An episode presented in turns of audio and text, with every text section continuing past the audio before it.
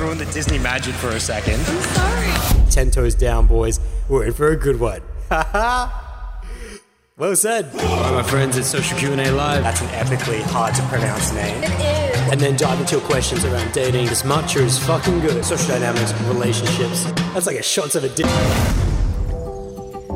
Yo, what's good, my friends? It's Adam here, and welcome to the Social Q&A Live audio strip taken right from the YouTube live sesh. I opened up to questions on dating, relationships, social dynamics, anything in the world of human interaction. So you guys can join those live sessions over on YouTube, basically every Friday, 10 a.m. Australian Central Standard Time, for the time being anyway. Now, if you guys would like to receive a quick sip of social dynamics every Friday, you can sign up to the free weekly email newsletter, The Bowl Sip. Where every week I send out a free article on Fridays that's actually taken me quite a bit of time to write nowadays. They used to be pretty quick, but now I go real deep into them. I also use it as a way to update the resources of wisdom, which you guys can find at bowldojo.com.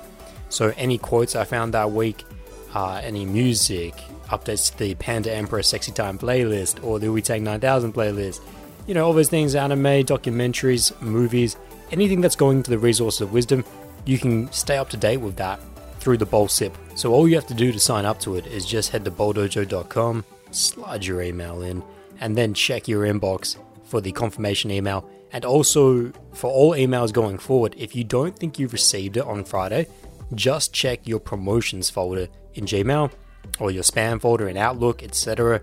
Because basically any email that has links in it gets automatically thrown into the uh, promotions thing.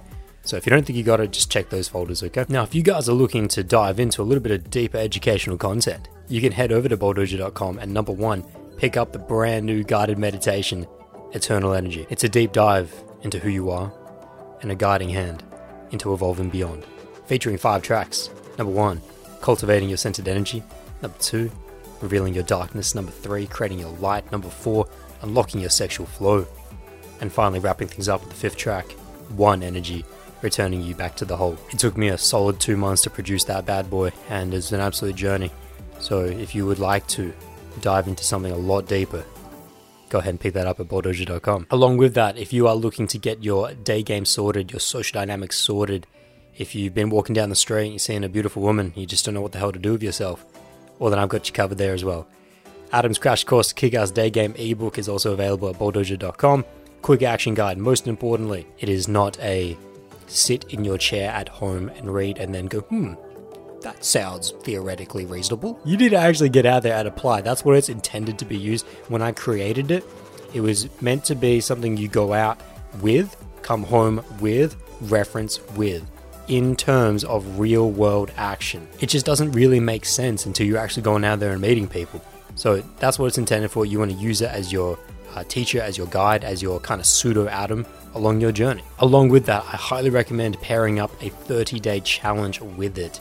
Anyone who buys the ebook, you just need to check your emails within 24 to 48 hours afterwards. I personally email basically everyone with a little tips for the ebook. And in that email, I recommend you get on a 30 day challenge and pair that with the ebook. Uh, it's just, it harkens back to how I got my journey and how I corrected my life at the beginning, corrected my social freedom, freedom of choice in my dating life came through the 30 day challenge. It's powerful. So that's what I highly recommend.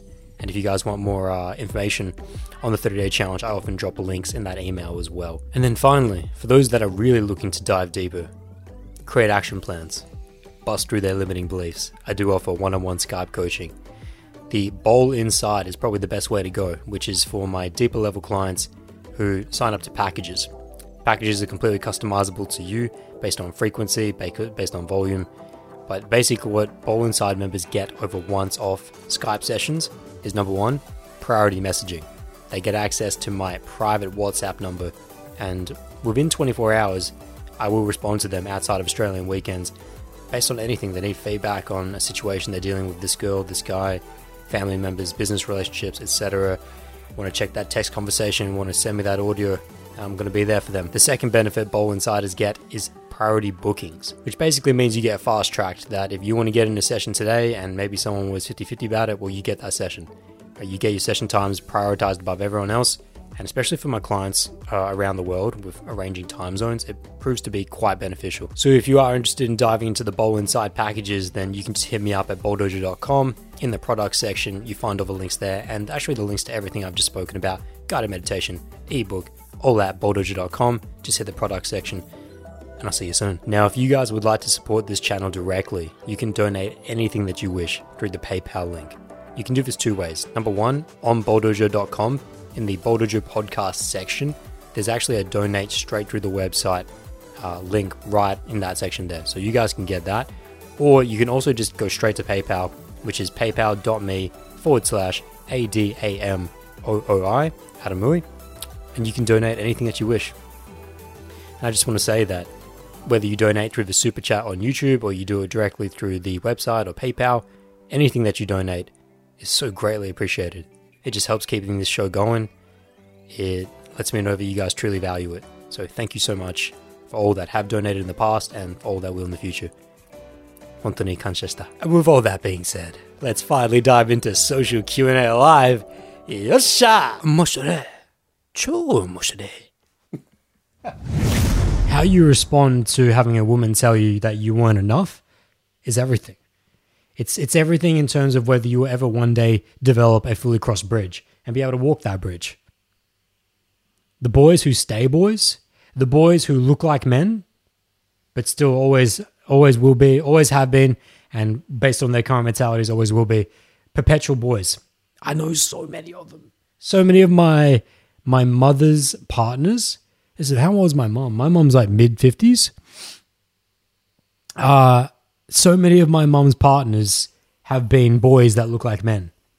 You know, that, that have, they, they aren't, there have only been, of the two, of the two men, the two actual men, two actually developed men that my mom's been with while I've been alive, right? They were my father and stepfather is that's an interesting correlation, isn't it?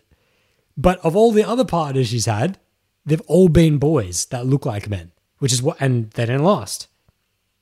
They didn't last. In fact, mum's uh, her most recent, uh, she only just recently broke up with someone who she'd been together with years for for three something years. Just broke up with him recently, and uh, he was he was hundred percent a boy in a man's body. Anyway, so I just want to point that out. But, but, but, but what happens when the boys get burnt? When the boys get burnt, if the boy stays burnt, he remains a boy. If the boy uses that heat, that inflammation to develop a sharper blade, sharper blade, sharper tool, acquires sharper materials, starts to provide his mind, his body with sharper and higher quality produce, he's going to develop a better bridge. He will develop, he will grow. But it's in that mentality. But most boys that end up staying boys, the, com- the commonality between all of them is that they hate the pain. They hate the pain. They won't let go. Simultaneously, won't let go, hate the pain. I used to be like this when I was a boy. You know, it's it's such a hard point for a boy to to to recognize that I wasn't enough, not in a uh, spiritual sense, not in the inner garden sense. Not that he has that awareness yet, but in a tactical, social dynamic, and temple based light or space of thinking, it's very hard for him to to receive that feedback that that I wasn't enough. It's like, but I wasn't enough can be taken in two different ways. It's either I wasn't enough, so I will become enough, or I wasn't enough, so I'll hate on the person that said I wasn't enough. And that really determines whether you become a man or you become a boy. You know, there are many clients that I've had that, oh, well, yes, we're going to shout out to Bob, to SpongeBob if up in, uh, not, not Bob, wait, not Bob, uh, Patrick Buddy Patrick in uh, Germany. So this is a great time to mention this. So for those of you that watched the how to set up a casual relationship, how to bring up how to bring up casual relationships podcast, it's about four weeks, three weeks ago, three weeks ago, I think. and it's a full dive into how to set up open and free casual relationships. There were two reference stories in that at the beginning. There was one client who was fucking up. He was the having sex on the beach at the truck. He was fucking up on the casual relationship, T's and C's. Still in boyhood development there. But there was one, Patrick in Germany, who was on the cusp, the precipice of having to set up his first ever open and free casual relationship. Now, I need you guys an update on that because he's one of my clients. Since that podcast, he watched that podcast and he's obviously one of my clients, so he's had the instruction. He went and had the open and free casual relationship with a woman in comparison to his development. I don't know too much about her, but I know that she's not a girl. And I can, I'm at least safe on that. And he set up an open and free casual relationship with her. It went down. She was happy with it. Since then, and remember in that story, they had had had one sexual experience in which that he went down on her. Remember, this is all through Cold Approach. It was his first ever day two from Cold Approach and his first ever 30 day challenge. And uh, first sexual experience from Cold Approach. And now first open and free casual relationship ever. Also born from the same experience. It's just incredible. And so they're in the casual relationship now. They've been in the casual relationship for about three weeks since that podcast, basically. And they've had full play, whole way sexual intimacy twice now. And he said to me just last week, he said to me, Adam, I can say that I truly felt one with her in our full blown sexual connection. I've never felt that before with a woman. And so it was just. So he's like literally the epitome of the positive end of this story and this podcast altogether. He's a boy in his development, absolutely. He's got a lot of work to do. His bridge is not even close to being able to reach the other side of the river. There's a lot of holes, a lot of missing planks. The railing is shaky. You know, it's like it's like drawstrings at this point. But he's doing enough to inspire in this developed woman that, hey, I should give this guy some time. I should give this boy some time. He's provide he's satisfying something. But I if he didn't already know this, and if he didn't already know where this podcast was going, he may or may not be listening. He's definitely not listening live. He's asleep right now. But but it's going to happen at some point. At some point, as good as this casual relationship, open and free, is with this woman, and that she was your first ever sexual experience from Cold Approach, first ever date two from Cold Approach, there's a lot of there's a lot of seeds there, isn't there? There's a lot of attachments, potential attachments you could have. Hey, Patrick, at some point, the burning will come. At some point, the burning will come. Now, I'm not going to be the one to to put the the balm on before the burn's even applied, though. I want you to enjoy the burn as I had to enjoy the burn. I want you to experience the burn for yourself without now hearing me say, now, this is exactly what you need to do, think, and say when the woman leaves you. No, I'm not going to do that. Not going to do that because that would shortchange your lessons, especially for someone that I work with personally. I would never do that. So it's a different story if it's someone that I don't work with personally, and maybe I'm not going to speak to them for six months or whatever. I might play a little bit further out. But for him, all he needs to know is that mentality, man. Mentality is that at some point, if you've listened to this podcast, you realize you're not going to be able to satisfy this woman with what she needs. But for now, you are providing her with a little bit of what she wants. And so keep learning, keep growing as much as you can. When the burning comes, how you respond to the burning is more important than anything else in the world. That will determine whether you stay a boy or you become a man. Same way with the girls. And we're talking about the girls with the falling now. Oh, I know this all too well because I'm I'm the masculine and I've had to I've had to fell a few girls. I've had to fell a few girls. That sounds that's the correct English actually, but it just sounds weird. Had to fall a few girls. You don't fall a tree, you fell a tree. But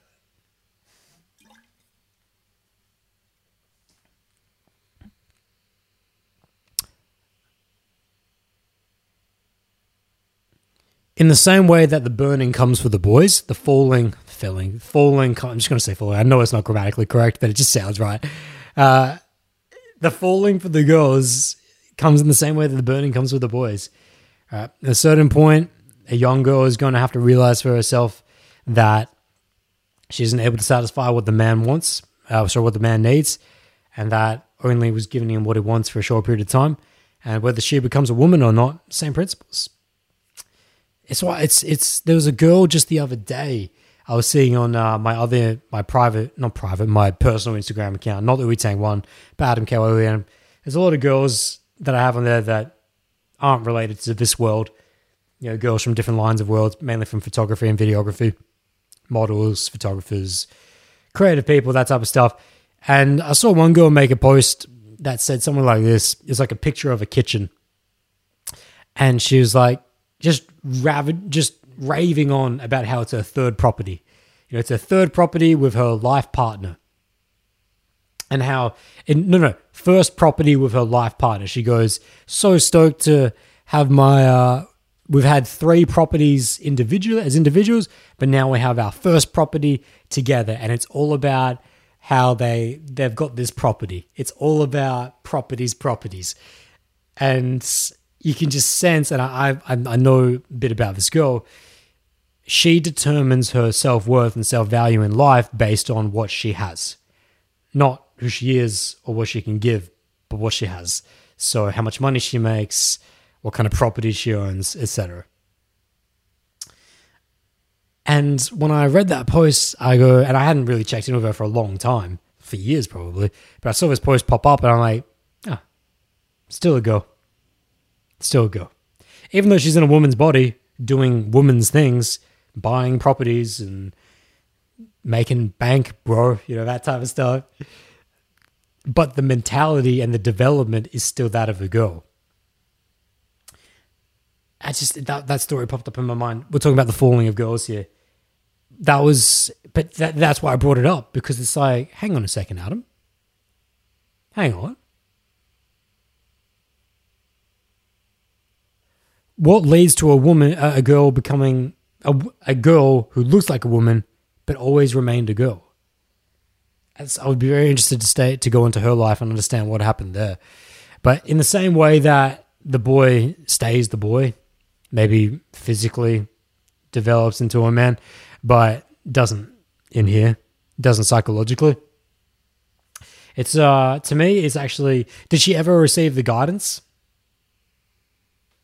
of someone who would walk with her and test her, hey Jay, not someone who would guide her and tell her how to become a woman, but someone who would test her and challenge her to use her womanness. All right, that's what we mean by guidance. That's a great wrap up. Right, that's that's questions that I would ask, but it's just very interesting. It's very interesting from a masculine point of view of what you need to do to allow or to provide the space in which that girls can become women. This is what we discussed in the sexual abuse podcast last week, which is that the primary role of the masculine being in face of a woman who's been sexually abused is not to change her, fix her, do anything to her or for her. It's purely just to provide the space in which that she can fix herself. In the same way that the masculine beings, all of you watching, have tremendous responsibility as either boys or men, whatever stage of development you're in because boys or men will find themselves with girls. You have a tremendous responsibility to ensure that that girl has the space to walk and the space to develop her mirror, aka her full development in life. It's it's uh you you may think you're uh guy, guys or masculines masculine beings may think that they're not really doing much when they break up with a girl underdeveloped they don't think that they're doing much and that they don't think that the way that they break up with her or the way that they treat her, treat or break up with her, really has that much influence. Because it's like, hey, it was only like a two week fling. It was only like a one, two, three month thing. You know, it wasn't that serious. God forbid it was serious, but it wasn't that serious. So, you know, I didn't, maybe it was a bit sloppy. Maybe I could have been a little bit more empathetic or uh, honorable about the whole process. You don't realize that there's, there's, patterns, conditioning. When we talk about bittered women, embittered women, who are really just embittered girls that look like women, they got there somehow. They got there some way. And a lot of the times, it's because of the feedback they receive from masculine beings, and so interpreted it in a way in which that I'll pattern out all masculine beings this way. If it's a responsibility, I talk about this before, in which that the way that you handle an underdeveloped girl is of utmost importance. It's so key. It's so it's just important. It's important that you don't abuse the immaturity of a young girl. And what that speaks to is that you actually have to be more on point when, you're with someone who's underdeveloped. You have to be more caring and concerning for that person because the things that you do and say leave a lasting impression. Whereas when you're with someone who's more developed, they've had their impressions, right? And if they are fully developed, they've learned to separate and detach from those uh, impressions. But girls of a younger psychological development, they the attachment is real. Attachment is real. I'm going to leave that point there. We'll leave that point down. we'll move on from this. And so, yeah. I feel like we're almost towards the end of this topic now. So I feel like open Q&A is going to come up. We've talked about how to satisfy a girl, what is a girl, what is a woman, what is a boy, what is a man. We've talked about how to satisfy both their needs and wants. We talked about what happens when they burn, when they fall. We've talked about what's best for both, how to get that best.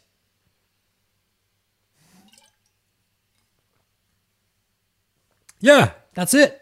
That's a full play. That's a full play. That's a full explanation. So, if there's nothing more on this topic, uh, now I'm just going to open up to open Q and A now. So, open Q and A means you guys. And I did say at the beginning of this podcast, I'll spend more time on open Q and A. So, oh wait, was there a story that I was missing there? I talked about the Channing story. There was some other. There was another story as well. It might come to me later. Whatever. Anyways, open Q and A. Let's do it. So for those of you that are new to Social Q&A Live or you don't know what's going on, Open Q&A means now beyond this topic, if you have questions on dating, social dynamics or relationships, anything in the world of human interaction, you can drop that question in the chat box and we'll get it. But super chats come first. So if you'd like to donate to the channel, help support what's going on, you can drop a super chat and that will get your question bumped to the top. I'll give more time and energy to it. And that's always most appreciated just goes to supporting everything that's happening. If you haven't taken the time yet, I would most appreciate it if you could just hit the thumbs up on this video. That uh, just helps out the channel, helps out with everything that's going on. So thank you. And uh, so far, I thank all of you for your engagement in the chat. We're going to do open Q and A now. So the first super chat was actually from Jay New, who dropped a pair shucker two dollars. So if Jay, if you had a follow up, if you had a question, just let me know. If not, also let me know. I'll just keep rolling to the other questions. Tate Takumia then dropped the next super chat of an Australian $1.99. Thank you very much, Tate. Uh, with a vibes, just a vibes question. Saying, great points, super relevant for me. Just smiling so much right now based on my recent experience with the burn. But felt like I responded to it the best I ever have. Stop! Enough talk. Let's fight. Shashabui. That is Shashabui time right there. I love that. Just the just that someone could even say that the result of them getting burnt by a woman was the best it could was the best and he was the way he responded to it was the best he ever could. Getting burned is never fun. It's never fun when a woman tells you you're not good enough, right? But it's most necessary. It is most necessary, and the way that you respond is everything. So that's just huge. That is such a buoy time. Such a buoy time. yeah, that's good. So, T says he's got a question about One Punch Man theory. Let's do it. Let's do it, T. Drop your question about One Punch Man theory. Uh, Jay technically has the floor for the first question, but Jay, because he dropped the first super chat, but Jay hasn't dropped a question yet. So, in the meantime, T, just start writing your question out about One Punch Man theory, and if Jay gets it, whenever we get it, you bet you two will be next. Okay, is I'm, essentially what I'm trying to say. Uh, I think there was anyone else who'd come in before that. Nope. Amar had come in saying, Adam, I'd like to know which video or podcast that talks about the temple in depth. So in the meantime, while I'm waiting for the super chats to get in, I'll answer any rapid fire questions. So Amar, the I talk about the temple in almost every single podcast, to be honest. But in terms of the in depth, you just need to go to my channel, and it's the channel trailer. It's a short film I made last year, this time last year actually. took me three months to make, called What is a Man? And that is the temple explained, including the inner, the inner garden as well. That's all you need to do to find that. It's literally the channel trailer, just What is a Man? Okay, there was other questions at the beginning of this. So don't worry, super chats. I'm keeping a keen eye. J and T waiting for your questions to come in. but I'm just going to answer the rapid fire questions that were dropped at the beginning. So, Light had asked a question saying, How do I make a girl send nudes? And I said that this was an extremely red flag based question, which I can just nail out. So, first off, Light, you don't. You don't make a girl send nudes. Not only do you not, not only can you not do that, should you not, nor desire it. It's like, where's your respect for women? Where's your respect for her having her own autonomy as a human being? As if there was something you could do, an algorithm you could input of ones and zeros that would make a girl send you nudes. It's just a disrespectful mindset. That's why I said it's extreme red flags. Now, let's just say, uh, let's just, no, I'm not even going to, it's not even worth addressing. It's just, just a horrible question. But then Light then goes on to say, do you think phone sex can satisfy them? Uh, phone sex is secondary, second best. If you go back to my podcast on how to do phone sex, got a full podcast on it. The first thing I say in that podcast is this it's secondary. It's never going to be the primary satisfaction. So, moving beyond that, I'll just check to see if any of the super chat questions have come in.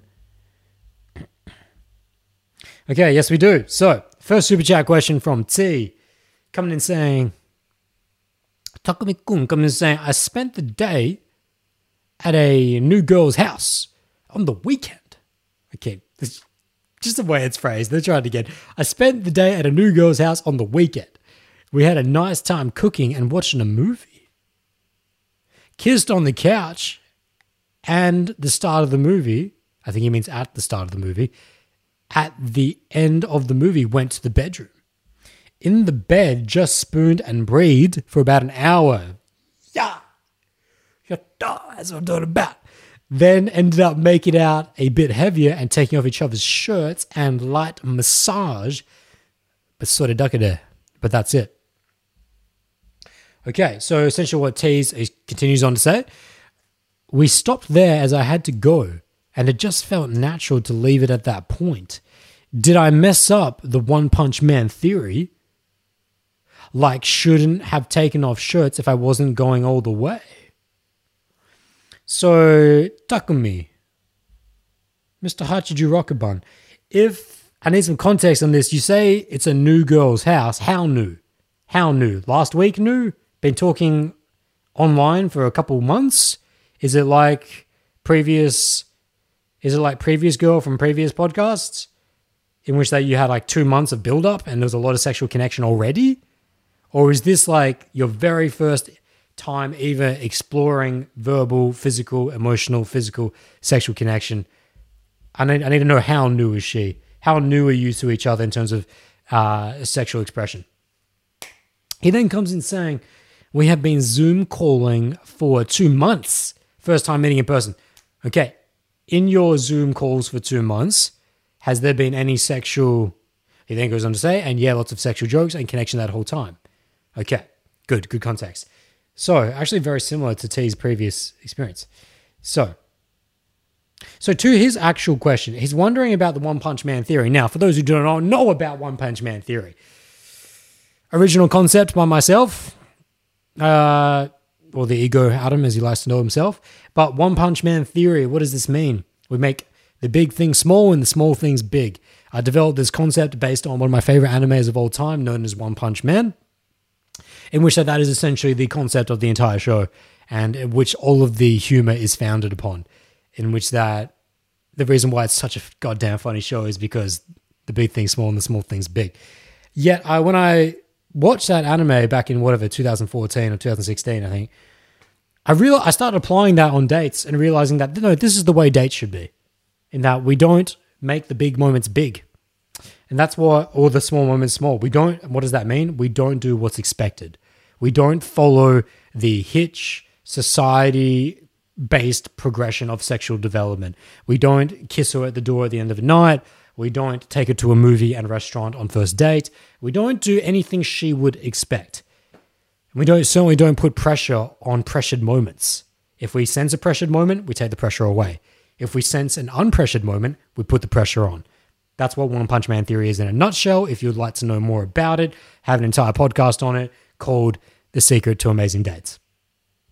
That is an advanced podcast, though. And so, if you're an absolute newbie, do not expect to go into that looking to execute One Punch Man theory. It is an advanced concept that requires the foundations of sexual development that comes through the full guide to day twos and the full guide to day threes. But once you get your foundations built, the the advanced the that advanced podcast on the secret to amazing dates, I even put it in the title, advanced content.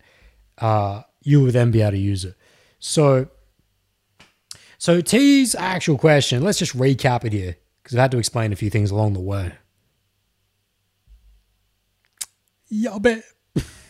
he says, uh, the actual context spent the day at the actual new girl's house. On the weekend, they cooked together, watched a movie, kissed on the couch. First time ever kissing. They had some sexual innuendo over the last two months talking on the phone. And then started the movie so kissed on the couch at the start of the movie, and then at the end of the movie, they went to the bedroom. Very good. In the bed, just spooned and breathed. Beautiful. For about an hour, though, he says. For about an hour, though, he says. And then ended up making out a bit heavier and taking off each other's shirts and light massage. But that's it. He says they stopped there as he had to go. But T, why did you have to go? Me. Give me a couple of points of context here. What time of the day was this, and why did you have to go? Because he says that they ended up making it a bit heavier and taking off each other's shirts and light, light massage, but he stopped it there because it just felt natural to leave that point because he had to go and it just felt natural to leave at that point. I'm all right with it just feeling natural and leaving at that point. That's okay. But the reason why you had to go, I need to know that and I need to know what time of the day it was. But more importantly, why you felt you had to go. Please, please explain that to me.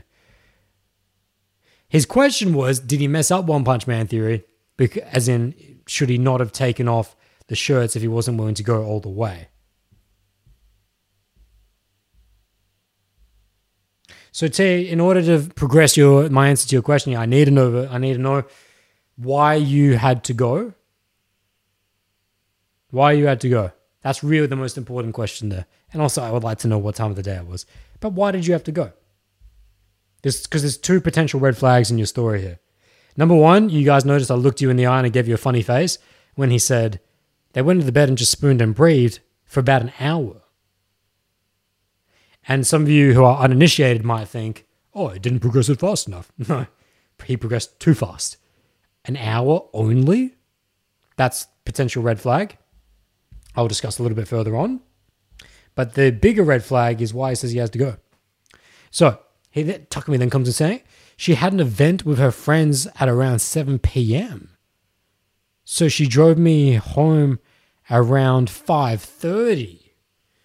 Nap was from 4 to 5:30 or so. Oh, so T's not saying that it was him who had to go. T was saying that it's just he had to go, as in he had to physically leave because she was going to have some event with her friends. Okay. Okay. So, T, just one more question there. When did the date start then? What time did you guys start the date? Like 12 o'clock? 1 o'clock? You went to her place at like 12 or 1? He's, say, he's saying that she drove him around, drove him home around 5.30 but the nap was from four to five. So they spent a good. Here's what I'm trying to piece it together here. Basically, from four to five thirty p.m., good hour and a half. And now he says that yes, he went to hers around 11 a.m. actually. So he's been there for pretty much all day. Been there for pretty much all day. So the first red flag. So it wasn't a red. The reason why it was going to be a red flag to was that if you said you had to go, that's a huge red flag because you're severing a very important formative sexual connection. Now, Two, to ask you a question to help you find the answer for yourself right here. If you know you're already enlightened to the fact that your girl's got to go, she's got some event at 7 p.m., which means she's going to need to wrap things up around 5:30. You got a clear idea. You know, you know that there's a clock on this. There's a finality to which what could be experienced between us must be done within within this experience. If you know this already preemptively, why would you light the flame? Why would you light the flame and stoke the fire? stoking the fire in that analogy, more importantly. I'm all right with you lighting the flame, but more so to your stoking, which is when T says that they did an hour of breathing, but then went into much heavier making out. Then they took their shirts off and got into some light massage. There's the, getting into the bed and the making out the breathing, spot on. Absolutely spot on. It's exactly what I would instruct. That's exactly what I'd recommend. Developing the emotional sexual connection first, tremendous. Getting in alignment, doing away of yourself, doing away of herself, to come together as one, amazing. But then that's a lighting of the fire. But then Wendy then goes on to they take off each other's shirts, heavy making out ensues, and light massaging as well. And I'm sure there's going to be some connection groinally and uh, genitally, whether it, even if pants are still on, there's still rubbing that area and going on, I'm sure, to some degree. So it's very getting very physically amorous is what I'm pointing out here. It's stoking. Flame is getting stoked. So T is actually it's kind of funny is that this isn't actually the one punch man theory. This is a different theory known as if you're not willing to go the whole nine yards, you don't go at all. As in we don't overcook it principle. So even though I did give a full explanation of the one punch man theory is, it's actually not what's relevant here. T's just got the concepts mixed up. This has actually got nothing to do with one punch man theory. uh, because uh, I mean, there might be elements of One Punch Man theory in it, but it's got nothing to do with his question. His question is a question of the whole nine yards concept. And so essentially, if I can just rephrase his question, did you mess up the whole nine yards? Because you stoked the flame, but then you had to cut the flame off. So it's okay to stoke the flame if you're going to allow it to burn out. What does that mean in real world? It's okay to go very physically amorous with a girl if you're going to take her the entire journey. Going to go the whole play, whole way to the next morning to the next night. You know, whatever time of day that you got together. That you're going to see this to a final fruition and a final cementing of your masculine and feminine energy in sexual connection. That's totally fine. But I would highly recommend not stoking that flame if you are not going to go the entire full way, whole play, whole nine yards, because you're going to overcook that situation. Now, what does overcooking the situation do? Why would we not want to overcook the situation, Mr. T, Takumi? What what might be the issue? What might be a likely outcome of having stoked the flame so intensely, yet cut it off and not allowing it to ember it out as a result of its own natural volition? What might be the issue? Good question for you. There's one there's one contextual difference that kind of sides off from the main principle. The main principle is that, well, I'll give Ted a chance to answer that first. But the contextual difference here is that they've had two months of talking on Zoom. That's the one thing I'm just going to account for here. That might kind of give us a little bit of a blue moon situation, a little bit of a rare situation. But we will discuss the main principle once T gets the answer. T comes in saying, Ah, yes, I can see what you mean by not stoking the flame. I think she seemed a little disappointed when we said goodbye.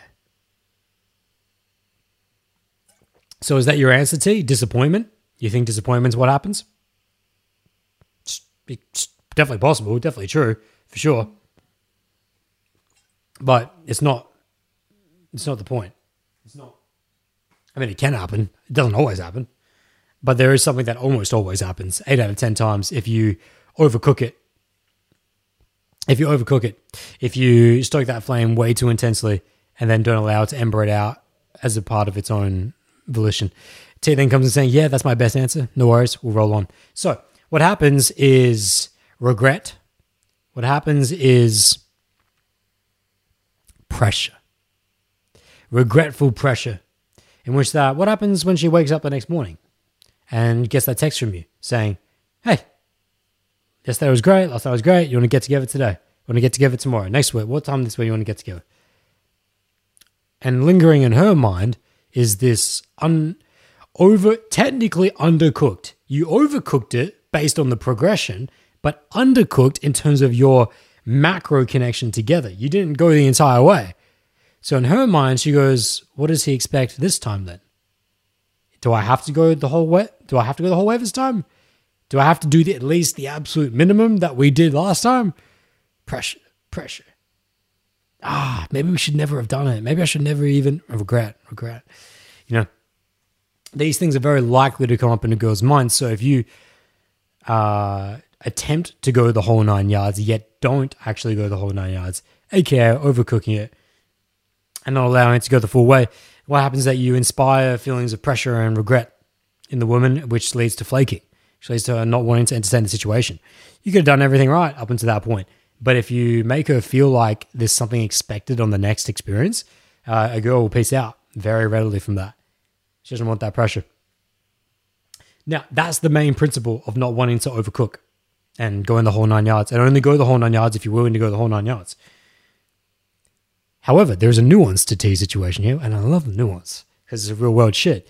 Is that they've had two months of developing together in Zoom calls, sexual innuendo as well.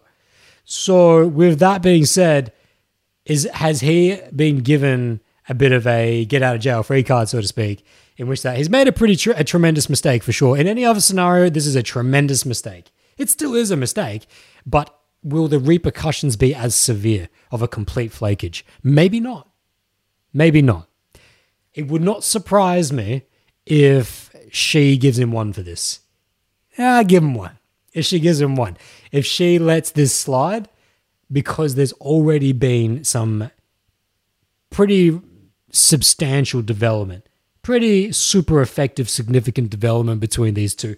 Maybe, as Jay New would say, some comprehensive development between these two.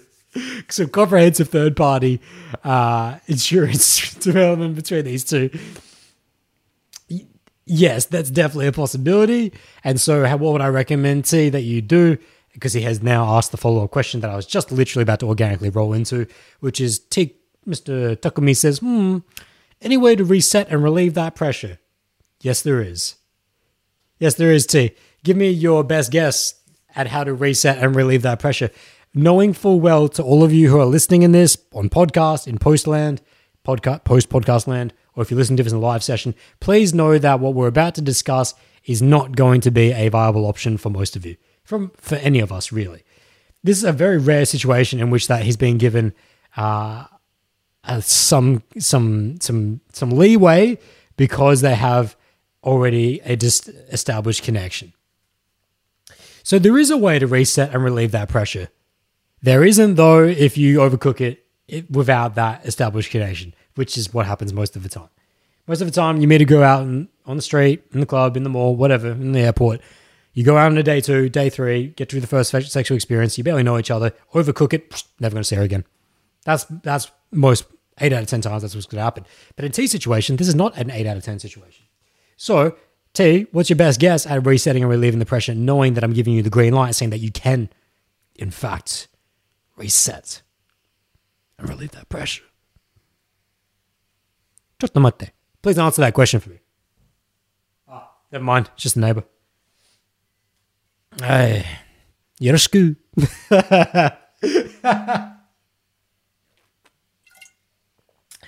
Oh, it's one of my favorite uh, sayings in anime. It's just that really cheeky yoroshiku. it's short for yoroshiku onegaishimasu, which is very formal. I love the informal version. Same as azas. Azas, they've just got the language because arigato gozaimasu is such a long thing to say, just to say thank you. And so the short version is just azas, essentially cutting out 90% of the word. 95% of the word, really. Azas. Um, Azas. Okay, so T has given his best answer. To say my best guess would be just a non pressured walk or daytime date that doesn't escalate.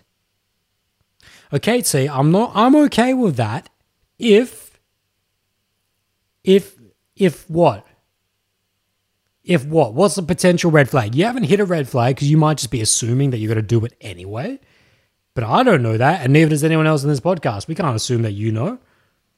So your non-pressured walk, just a daytime date that doesn't escalate, that's fine. That's fine. That's fine for you. That's fine for you, but it's not fine for her, is it? So, have you done something else There's something else. I will give you a green light on that if you've done something else with it for her. If you can give me that, then I give you a green light for it. Otherwise, you got some work to do.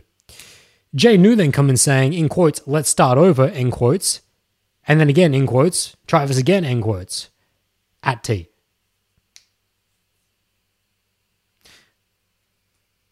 I'm not sure if you're saying, Jay, that's what T should say to himself, or that's what she he's trying to say to her. You haven't specified. Slayer official says, T, I recommend to start lead her now. Lately, she's discouraged because you didn't lead her up to the nine mile. I would highly recommend against that. That's actually a complete red flag. Uh, nice attempt, Slayer, but no, it's actually the furthest thing because your your answer is in complete opposition from T's. T's actually got the right answer based on the fact that he provides something for her. He just he hasn't addressed her in this. He's making the same mistake he made in a couple podcasts ago. Amar Amar comes direct talk about situation. Yes, sir, Amar. Oh shit. Yes, sir, Amar. Good man. Good man. So Amar comes in with the correct answer to follow one of T's what T was missing. T then comes in saying, "Not sure where the extra key is, Adam. I'm stumped." I did tell her though on the day that it wasn't her at all. I was just taking things slow. But you weren't taking things slow, T. You overcooked it. So I don't even know what you're talking about there. You're off, you're off your own rocker. I think you're just getting confused. But Amar has come in with the key right here. So Amar has given the key to what T is missing in his answer, which is when T says, my, be- my best guess would be just a non pressured walk or daytime date that doesn't escalate. And what does that really mean in principle? All right, start back at the beginning with her. If you feel like you made a tremendous mistake, the best thing you can do is start back at the beginning. However, that's all well and good for you. And T should know this lesson because we schooled him on this lesson a couple podcasts ago in the How to Manage Sexual Escalation podcast, I believe. In which that it's not enough just to do that for yourself. It's all well and good for you to rock up on the date, T, and say to her, hey, listen, let's just go for a walk in the park. Let's just go for the picnic. Let's just go for down to the river or whatever.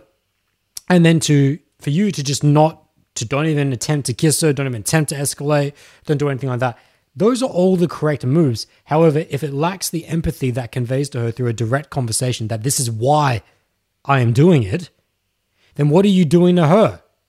You're laying seeds of distrust, laying seeds of inadequacy, laying seeds of self-interpretation, which she could go, "What? Why has he gone so cold on me? Like, why? What, I thought last time was potentially good. You don't know what she's thinking. Maybe she was happy with last time. Maybe she's thinking, oh, maybe, maybe I didn't want to go as far as, maybe I didn't just want to rush into what we did last time, but I didn't want him to just stop altogether. Why has he stopped altogether? Confusion in her mind, questions, inadequacy, seeds of you. By you just doing for you, that's all well and good for you, but it completely eradicates the uh, consideration for her. So Amar says, direct talk about the situation. Just stop. Just stop. That's what I'm talking about. You rip that head off. That's a head ripping uh, statement right there. What does it mean to have the direct talk about the situation? If Amar was t- tuned in right here, maybe he'd be able to give us some principles, but to allow this podcast just roll on right here, what did that direct talk sound like? Hey, listen, Jenna, we need to meet up. Uh, let's go picnic. Let's go park. We'll chill. Okay, we meet there on the chill on the picnic park. Listen, okay, we do you talk, you throw her around a little bit, you put her on your shoulders, you run around the park, just keep things fun to begin with, that we always do. We sit it down, and then once we're calmed down, nervous energy is out. Okay, we need to talk about this. Uh, last time, I feel like I made a bit of a mistake. I feel like I kind of overcooked things a little bit because I don't know. I was just kind of just feeling the vibe. I got a little bit lost. I just made a mistake, really.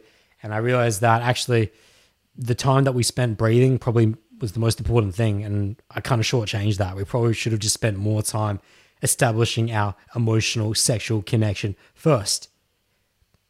I made a mistake. And so I just wanted to get that out. And that's why I want to start back at the beginning with you. And that's why I feel like it's really important for us to just spend rest of today, rest of tonight, if you would be so kind, if you would allow me so to just breathe with you. How does that sound? And she'll go, wow, so aware. Wow, so compassionate. Wow, so empathetic. Wow, understands that it's not just one person doing to the other, it's two people in connection and commune learning together. and he's brought me into this. He understands me. He understands how I felt. Now, he's been over considerate, most likely, to the point of which that actually it would have been, she'll resound saying, actually, it would have been okay if, you know, if we started just slowly. A girl said that we could have just started slowly, but I totally hear what you're saying. So, and then there'll be a pause after so, and that'll be your key to lead. And then you can lead her into breathing. And uh, again, T, you made the same mistake as last time, hey, in which that one hour breathing, that was the second red flag. Again, remind me, T, how many sexual connections have you had with her in physical space prior to this? Zero. All of zero. You've only talked on the phone. So, what was this? Your first sexual experience. So, which means that was your first time kissing. That was your first time being in the bed with her. That's the first time with you taking each other's clothes off. Eh, but you only spent an hour breathing. Unless you two are in a blue moon situation which by very definition of the scenario, it's not. It's definitely not. If it was a blue moon scenario, she would have cancelled her event with her friend and would have said, I'm going to spend all night with you. So we know it's not a blue moon situation. It might just be a really nice regular moon situation. That's what it sounds like. Do you think one hour is enough? Do you think in order to be able to deshackle, to destroy, delete your concept of self and her concept of self and to come together and know each other and to establish a fully formed emotional sexual connection first, which sees that infinite cloud state is reached. For those of you who don't know what infinite cloud state is, the letting go of oneself and herself. I discussed this in, again, the Secret to Amazing Dates podcast. Did I? Or is that the, or is that the day threes? It's one of the two.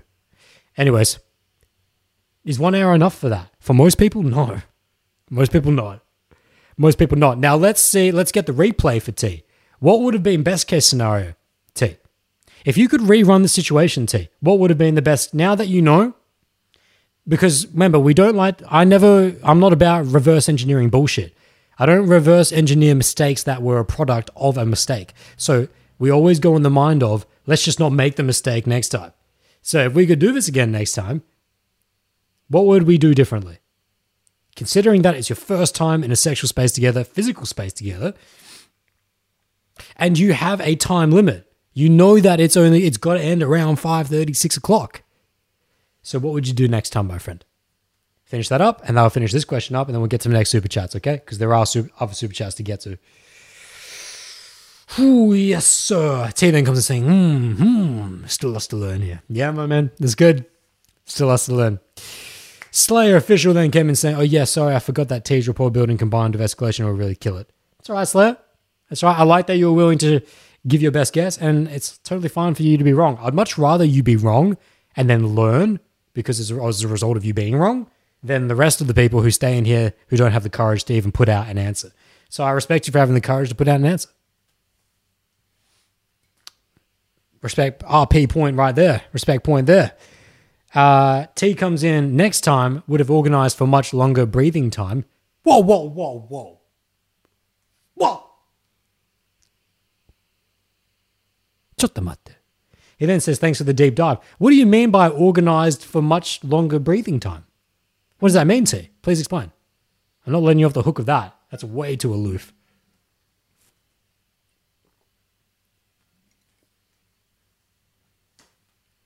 That's way too aloof. What do you mean by organized for much longer time? The question was, what would you do differently next time to avoid this mistake altogether, to make sure this mistake doesn't happen?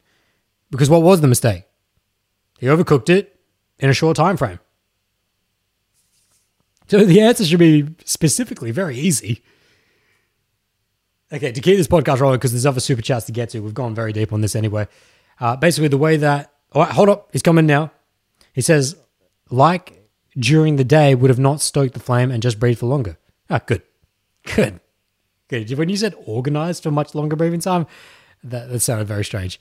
But, but, but absolutely, the key here is that the way to to make sure this mistake never happens again is honor the experience for its actual nature. Right? The actual nature of the experience he had with this woman was that it was the first time for both of them together. So emotional sexual connection should be at the forefront. That should be primary.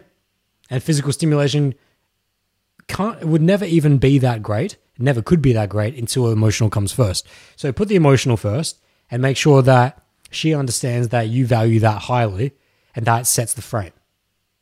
And when that frame's set, both people can let go of themselves, and in which case, physical state, physical jelly state, physiologically can be unlocked. And so the sexuality of the physicals can be far more fulfilling and far more enlightening than if you were to try and shortchange that emotional connection. And how do we do this? Yeah. If he had just, instead of breathing for one hour and then spend the last half an hour heavy makeouts, taking clothes off, etc., if he just rode that out, spend the next half of it, just keep breathing. Keep breathing with her.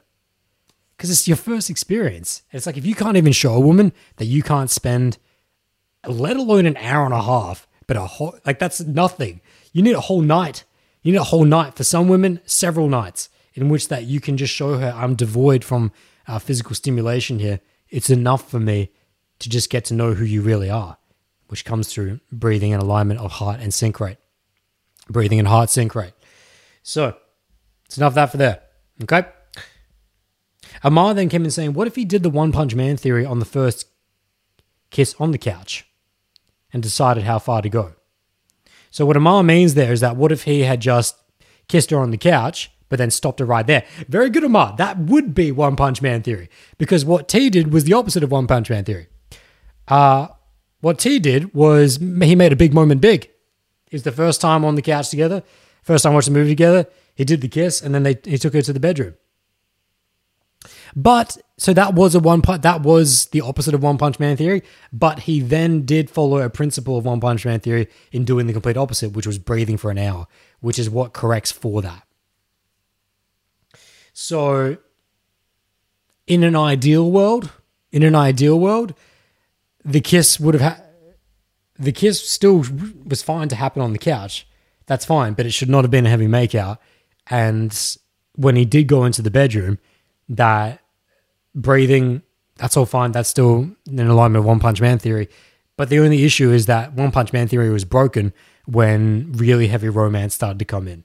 It's their first experience together. It's unnecessary. Short changes emotional connection. So, yeah, I just like that you brought that vibe and uh, that different angle of thinking in, uh, Amar. Okay, and then Jay had then resounded saying directly talk to her from the beginning, decide how God to go. Yep, truth. Okay, so Jay Nu has the next super chat, and I thank you very much, T, for that super chat. So next question coming in from Jay Nu, which is a two dollar US super chat, I believe. And then Ben Highland has the next super chat, so we'll get that one after. Yes, Johnny had dropped the two dollars. So Johnny is copy and pasting his question for me. Thank you very much, saying but we should should we go into interactions assuming she's a woman or a girl dependent of any egoic attachment to our own progress on the journeys from boys to men if we are optimizing that is?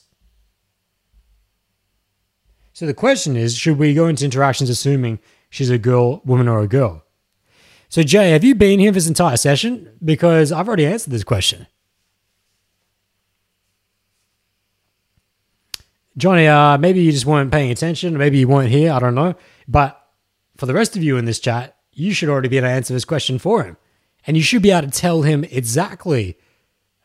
Uh, you should be able to tell him exactly how to fix his mentality and how to practically execute it. In fact, Joe, there's a man in this chat who's no longer, or who was in this chat, who's no longer in this chat, who is currently doing the very thing you need to do? Because I answered the question directly. Was Mr. Jose Pablo Fuentes Soles, or Soles Fuentes. Sorry if I'm getting your name wrong. It's Jose. Uh, Jose, you must not have, you must either not have been here or you're you're having a bowl of Cheerios or something. I don't know. But Jose came in earlier saying he's about to go on a date. How can he test to see if she's a woman or a girl?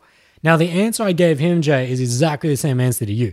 Jay's question is slightly different in terms of the phrasing, but it's the same end result, which is that when Jay says, Should we go into interactions assuming she's a woman or a girl? What do you think, Jay? What do you think would happen if you assume she's a woman or a girl? Do you think that would lead to less or more clarity of whether she's a woman or a girl with your preconceptions? Answer that for yourself. It's a pretty obvious answer to that one. But But let's say you do answer that for yourself, and okay, if you don't get that answer, feel free to ask me, but you shouldn't be able to get that. But let's say he does get the correct answer to that. What then? What's the how to do? What's the fix then? The fix is what I gave to Jose. There's a practical test to give a woman or a boy, sorry, to give a girl or a boy to determine whether they are in fact a man or a woman. So, Jay, you must not have been here for this. Have been this. I'll reiterate it for you here now, but I'm not going to dive deep into it because it's already I've already dropped this in the in the chat. Uh, and I spent quite a bit of time on this actually, in which that you would go out, you go out them on a date, and you'd establish qualification first and make sure that there's you're sliding into investment. Then once you get into investment, then you would bu- you'd bust out my patent.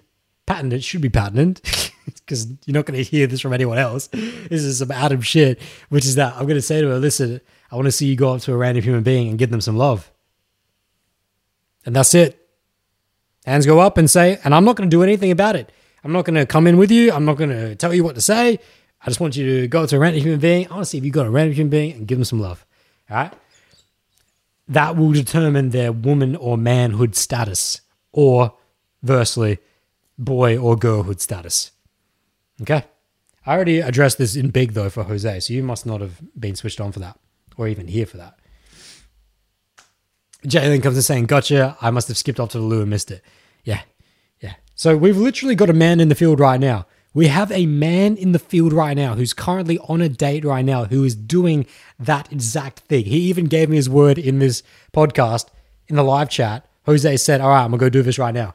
He's actually going to go do it. So, and by the way, guys, this is what I do with everyone. I do this with absolutely everyone. Any any being I go out on a date with, whether I think she's a girl or a woman, I don't allow my preconceptions to color that. I just test it because there are many girls who look like women and many women who look like girls. Many 18 year old girls that have blown my fucking mind as to their development psychologically and spiritually. many women who have underwhelmed me with their lack of spiritual and psychological development. So we can't assume anything. We just got to test them. And the way that we test is by giving them the give love challenge. Because if they can't do that, Jay, well, then you have your answer. If they can do that, then you have their answer. If they can somewhat do it, then you have an idea of where they are in their progression. Mmm. Mmm. Uma. Oishi, huh? That is delicious. Korewa oishi. Okay, so with the next super chat, T Takami had then dropped in an Australian $5 super chat with a Shiba Inu, which I don't think it actually is. I think it's actually just a fox, but it's a fox that is humbly bowing his head. He's also kneeling. He's also in a kneeling position. He's got a really fat head with really f- plump cheeks. Actually, he's got a very plump head. And he's doing the most humble little little head bow. I don't mind that at all. That's a great emoji. I mind that one.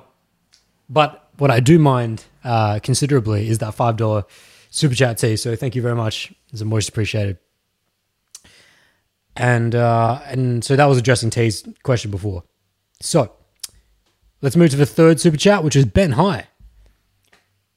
Ben High super chat for three dollars US comes in saying, "How would you currently define your life purpose?" Ha! What a question! What a life question. Okay, Ben. So I knocked this out of the park for you immediately.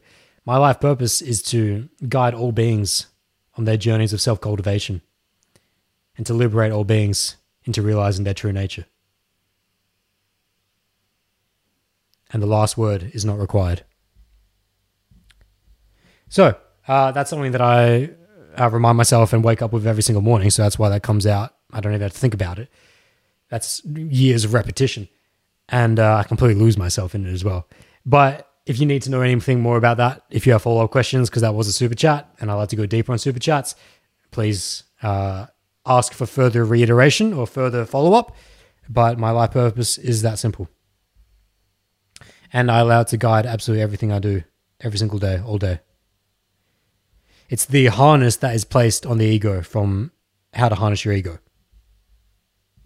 That's the harness that rides that beast. Adam is the beast, Ben.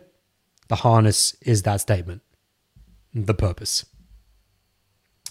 Okay, Uh, while I'm waiting for Ben to possibly offer any further reiteration, I'll go up to any other questions that weren't super chats, and I'll say I'll give another, let's say another ten minutes. Uh, we could do another ten minutes or so. We've done a lot of Q and A here. I'll give a chance for ten minutes, ten minutes more if there's any more super chats or any more other questions to come in. Uh, and by the way, if I have skipped your question, it wasn't a super chat question because there's a lot of chat here. Feel free to to just copy and paste it because I'm trying to scroll. But for now, Ben High comes in with some follow up saying, Beautiful, Adam. How did you come to your realization of your purpose? Every day, whole day, every day.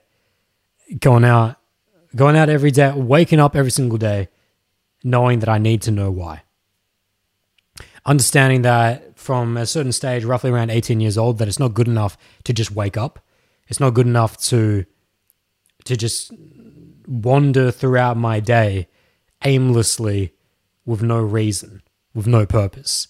Uh, unacceptable behavior. I realized when I looked at as an 18 year old all of my mentors, both female and male, they all have a purpose. They all have a reason for waking up.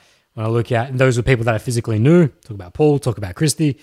But when I talk about people that I don't even know, I looked at someone my greatest mentor I never even physically met in the real space, uh, Wayne Dyer, author of Change Your Thoughts, Change Your Life. His interpretation of the Tao Te Ching, still the greatest of all time.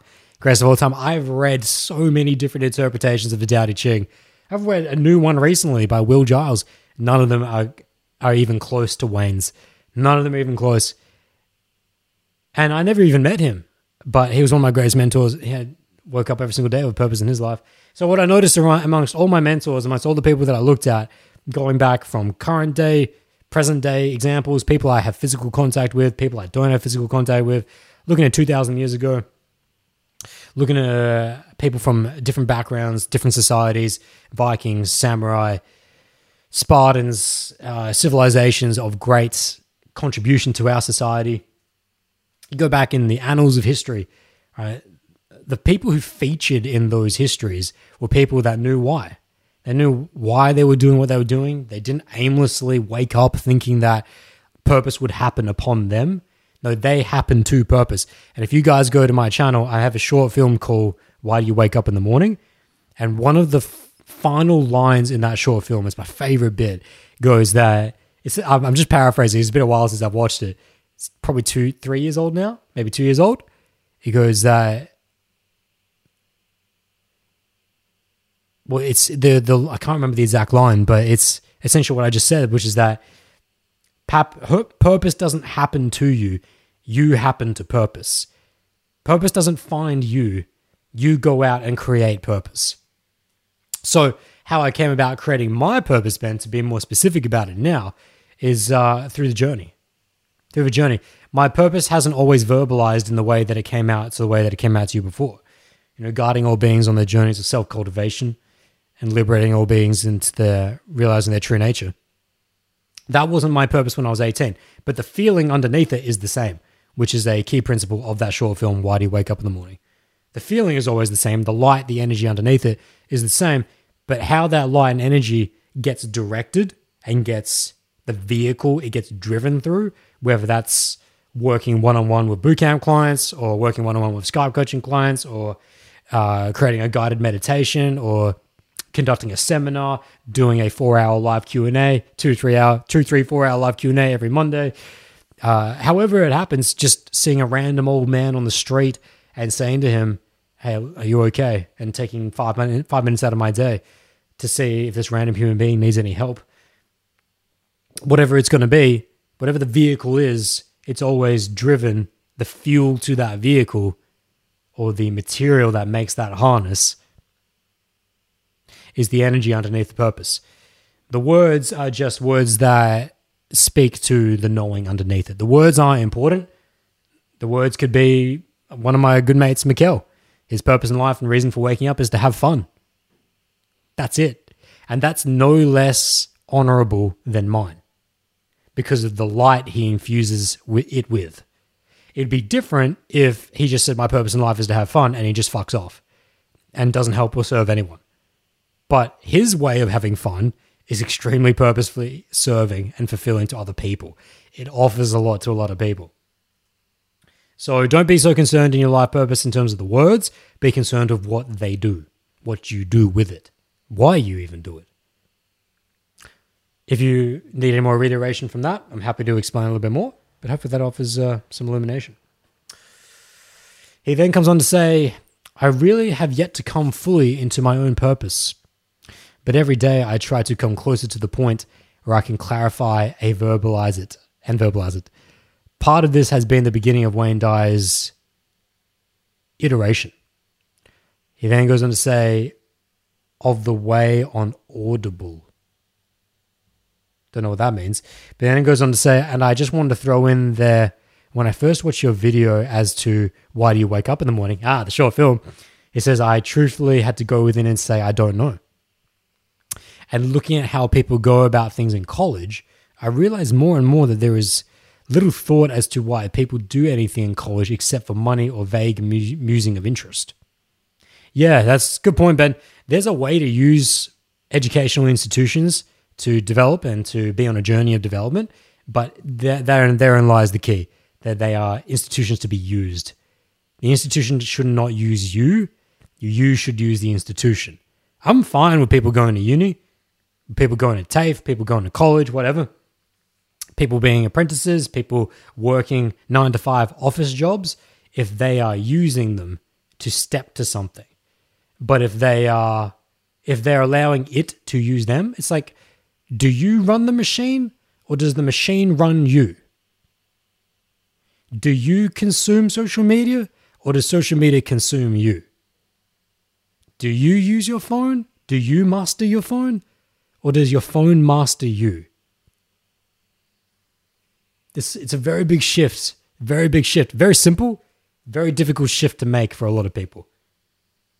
What are we discussing here? Conscious awareness and control of your life and all things within.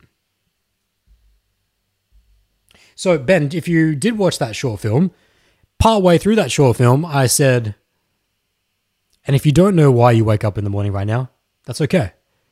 Start by helping someone else.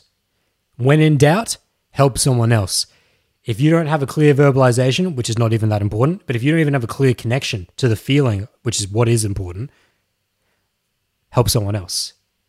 Because if you can get around other people who do have a clear connection to why they wake up, what their purpose is in life, seems to help you out. Seems to help you out. They can never give it to you. You can never look to someone else and say, Give me a purpose, give me a reason for being, give me the light. No one can give you the light, no one can force you to see. But if you're around other people who already know how to see, you learn how they learn. You see how they see. You do as they do. And maybe in some time, you'll learn to see for yourself and do for yourself. If I was never exposed to the mentors I was exposed to and never exposed to the minds like uh, Wayne Dyer, Eckhart Tolle, Paulo Coelho, uh, Spartan philosophy, samurai philosophy, particularly Miyamoto Musashi, uh, Musashi Sama, or even um, Yamamoto Tsunetomo, the author of the Hagakure. If I was never exposed to these types of minds and philosophies, it probably would have taken me a lot longer, particularly not exposed to physical. Physical. I, I, I was around from 18, it was when I was 18 that I started to wake up. The way that I woke up was because I was around people who were already awake. When I got around Paul, my first spiritual mentor, I did an entire podcast with on Eternal Energy Podcast. You can go search it's like episode three, I think. Uh, him and his partner, Juliet. Uh, Paul was a huge instigator for me waking up. Now, Paul didn't wake me up. I can only wake up myself. Paul helped me to grow up, but my waking up had to come as a result of me instigating that myself. But if I didn't have access to Paul and didn't get to see what it was like to be awake, how would I ever wake up? The machine is heavy. The drugs and the sedative that the machine of society places upon us is extremely heavy. Is an intoxicating uh, aroma and an intoxicating effect on us. It's very hard to wake up, but once you do wake up, now's the journey of growing up. And the more that you can spend around time around people who are awake and who have grown up themselves, the faster you grow up and the easier it is to stay awake. Although I will say this once you have woken up, there is no going back. You can certainly regress in terms of your growth, but once you know, you know. Once you know that you aren't that you aren't a product of the machine, but you are the machine itself, you can never unsee that. It's one of the most beautiful things, and it's when it's one of the best things about dreaming. Actually, Ben, Ben, have you ever experienced your own death in a dream? Put that in the chat. Ben, here's a really good question for you since this is a super chat. What do you think dreams are? What's your best guess so far? What's your best your best conception? And for the rest of you in this chat, feel free to put your own ideas in as well. This is a group sesh as well, but directed towards Ben because it's a super chat. What do you think dreams are? Now, I don't need an essay. Just give me a paragraph try and condense it into your core understanding at this stage of what you think dreams are. When you go to sleep and you go into what we call dreaming, what do you think's happening there? Take your time with that, but try and make it concise. Think about it, but make it concise. Be as clear as you can. Bennett then gone on to say he's been challenging himself in his areas of life. Wait, hold on. Yes. So he's been challenging himself in areas of life he's been struggling with the most and have been growing immensely. That's it, man. That's it. And Ben's in the World Bowl private Facebook group, and I can see that, man. I can see that. It's awesome to see. So while I'm waiting for Ben to, I'm just giving Ben a little more time to offer his thoughts on dreaming. Amar had also asked a follow up question saying, Quick question, Adam. What are your thoughts about cold approaching in a city where it's very rare, almost to none, and outside of social norms. Okay, Amar, I will address that after this. This is a very deep topic we're going on. So I'll, I'll don't worry, I'll get that. If it gets buried in the chat, just copy and paste it.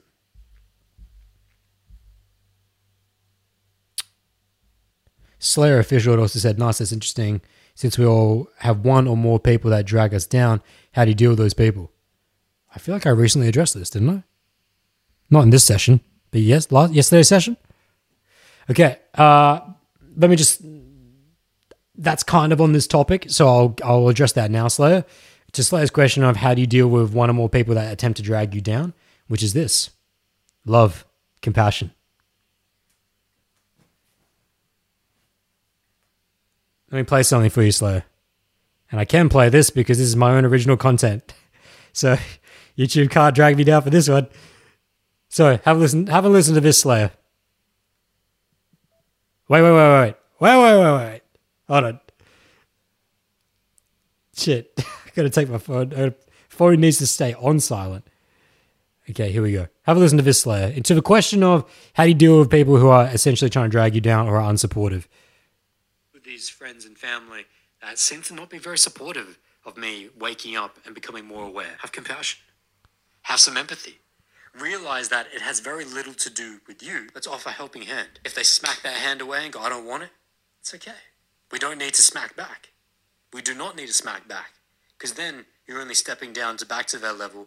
You're taking off your harness, you're taking off your rein, and you're running wild just as they did. Listen, once you make this decision to wake up and become aware of your own ego, you can never smack back because smacking back takes you back. You need to love back. When you love back, it gives another a chance to love again. So that was from a couple sessions ago. That's why I thought we had recently addressed that. Uh, no, that's, that was from an Eternal Energy podcast on how to harness your ego. Not even on this channel. It was on the Eternal Energy podcast there, in which that if you got people who are negative and unsupportive, you need to love them. Right. As the as Lao Tzu once said, as I've been quoting every single session because it just keeps popping up. To those who are good to me, I am good. To those who are not good to me, I am also good. And thus, all get to become good. Okay, so let's get back on this dream thing here. I asked Ben because we were talking about the machine. We're talking about waking up from the machine and realizing that you are, in fact, the machine itself. I talked about the heavy sedative that falls upon the human race as a result of being in the machine. And I asked him, What do you think dreams are? And it's a very deep question, and I'm prepared for this. I've been doing much study in this area. So I'm very interested to see. I asked Ben, What's his idea of, of uh, dreaming? And Ben comes in saying, Lovely, Adam. You planted many beautiful thoughts in me. Thank you for being you. I appreciate that, Ben. Now it'll remain to be seen how you will grow those seeds. Uh, he then goes on to say, I actually dream very little, but I think that dreams are messages of what could be. But when I do dream, they are intense and usually involve an upcoming race or project. He's a runner, so not an upcoming race of, of people, but an upcoming uh, running race or project I'm about to undertake. I've also heard dreams are our true reality and our time awake is the real dream. But that I've yet to really fall into that experience. So Ben's final answer there is something you guys might be familiar from with the film Inception with Leonardo DiCaprio. Uh, but to beginning, what I'm really interested in what Ben said at the beginning, which is that he feels like he, he actually dreams very little. But I think that dreams are messages of what could be. So, Ben, let me correct something there for you. You dream a lot. You spend a lot of time dreaming. Dreaming. However, what it is is that you recall very little of it. This is a misnomer in the world of dreaming, in which that people who say, "Yeah, I actually don't dream very much," I actually don't dream very much. What they're actually saying is that they don't recall a lot of their dreams. In order to develop your ability to now, what, hang on, why would you want to recall your dreams, Ben? Why would we want to recall our dreams? I was about to give you an answer there, but it's a it's a better better asked as a question. Why why is why am I assuming that you would even want to recall your dreams? Interesting. Uh, Jay New comes in saying dreaming is when only the program that is you in quotes is running and it is trying to interpret the world you are in and experience day to day. Guess I could say I am the dream itself in that way.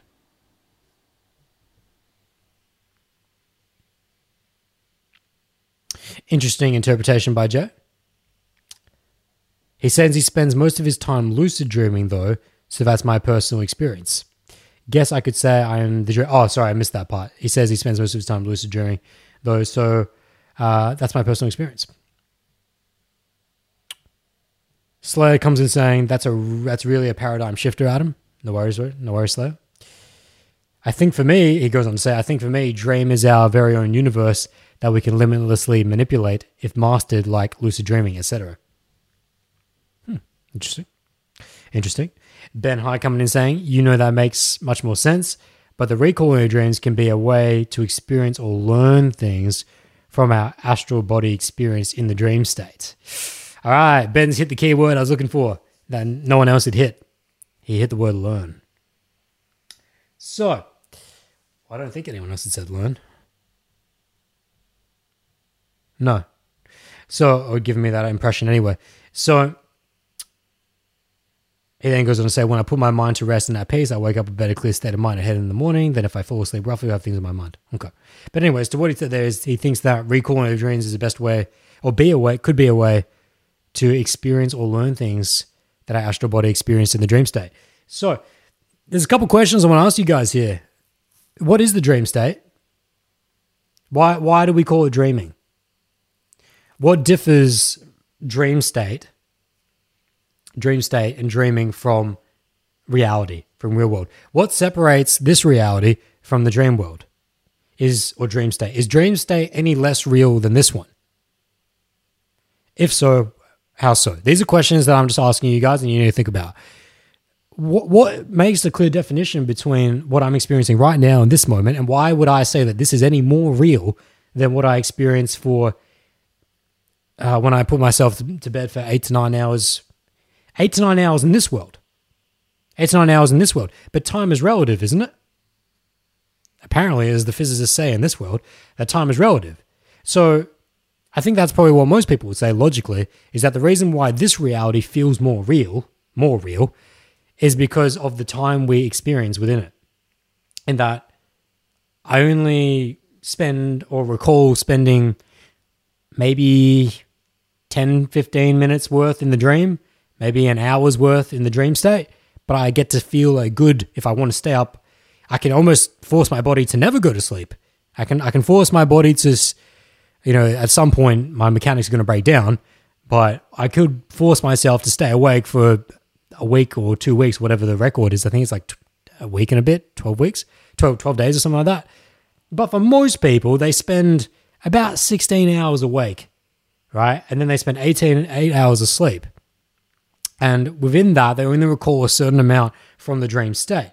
So that's why it's just purely based on mass of time accumulated that in this reality, I spend more time here, so this is more real. But time is relative. What else? What do you notice about time in dream state, guys? Do things happen faster or slower in dream state? Faster, much faster. The programs load much faster in dream state. Your processing power is unfathomable in dream state. So while what's relative to this reality to that one may seem like you spend very little time in dream state, is it that you spent very little time in dream state or that you were moving at such a pace and processing at such a pace in dream state in which that compared to this reality, it seems like a very short time. So we get confused with our number one underpinning being that this is the real reality purely because we spend more time here. But what if it's that just the concept of time itself being relative to how we experience this world, in which that the program of this world loads at a much slower pace? The processing power in this world is much slower. In this world, I can't fly. In this world, I can't run across water, but in the other one, I can.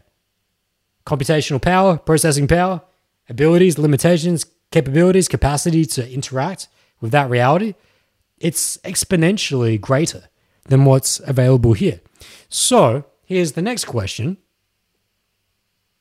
that if you can now at least begin to entertain the idea that, at least start to underpin the idea that maybe my conception of this reality being real, and if it's based on physical time spent, is actually maybe I spend more time, time maybe I actually spend more time in that world, but it just feels like less because this time moves much slower.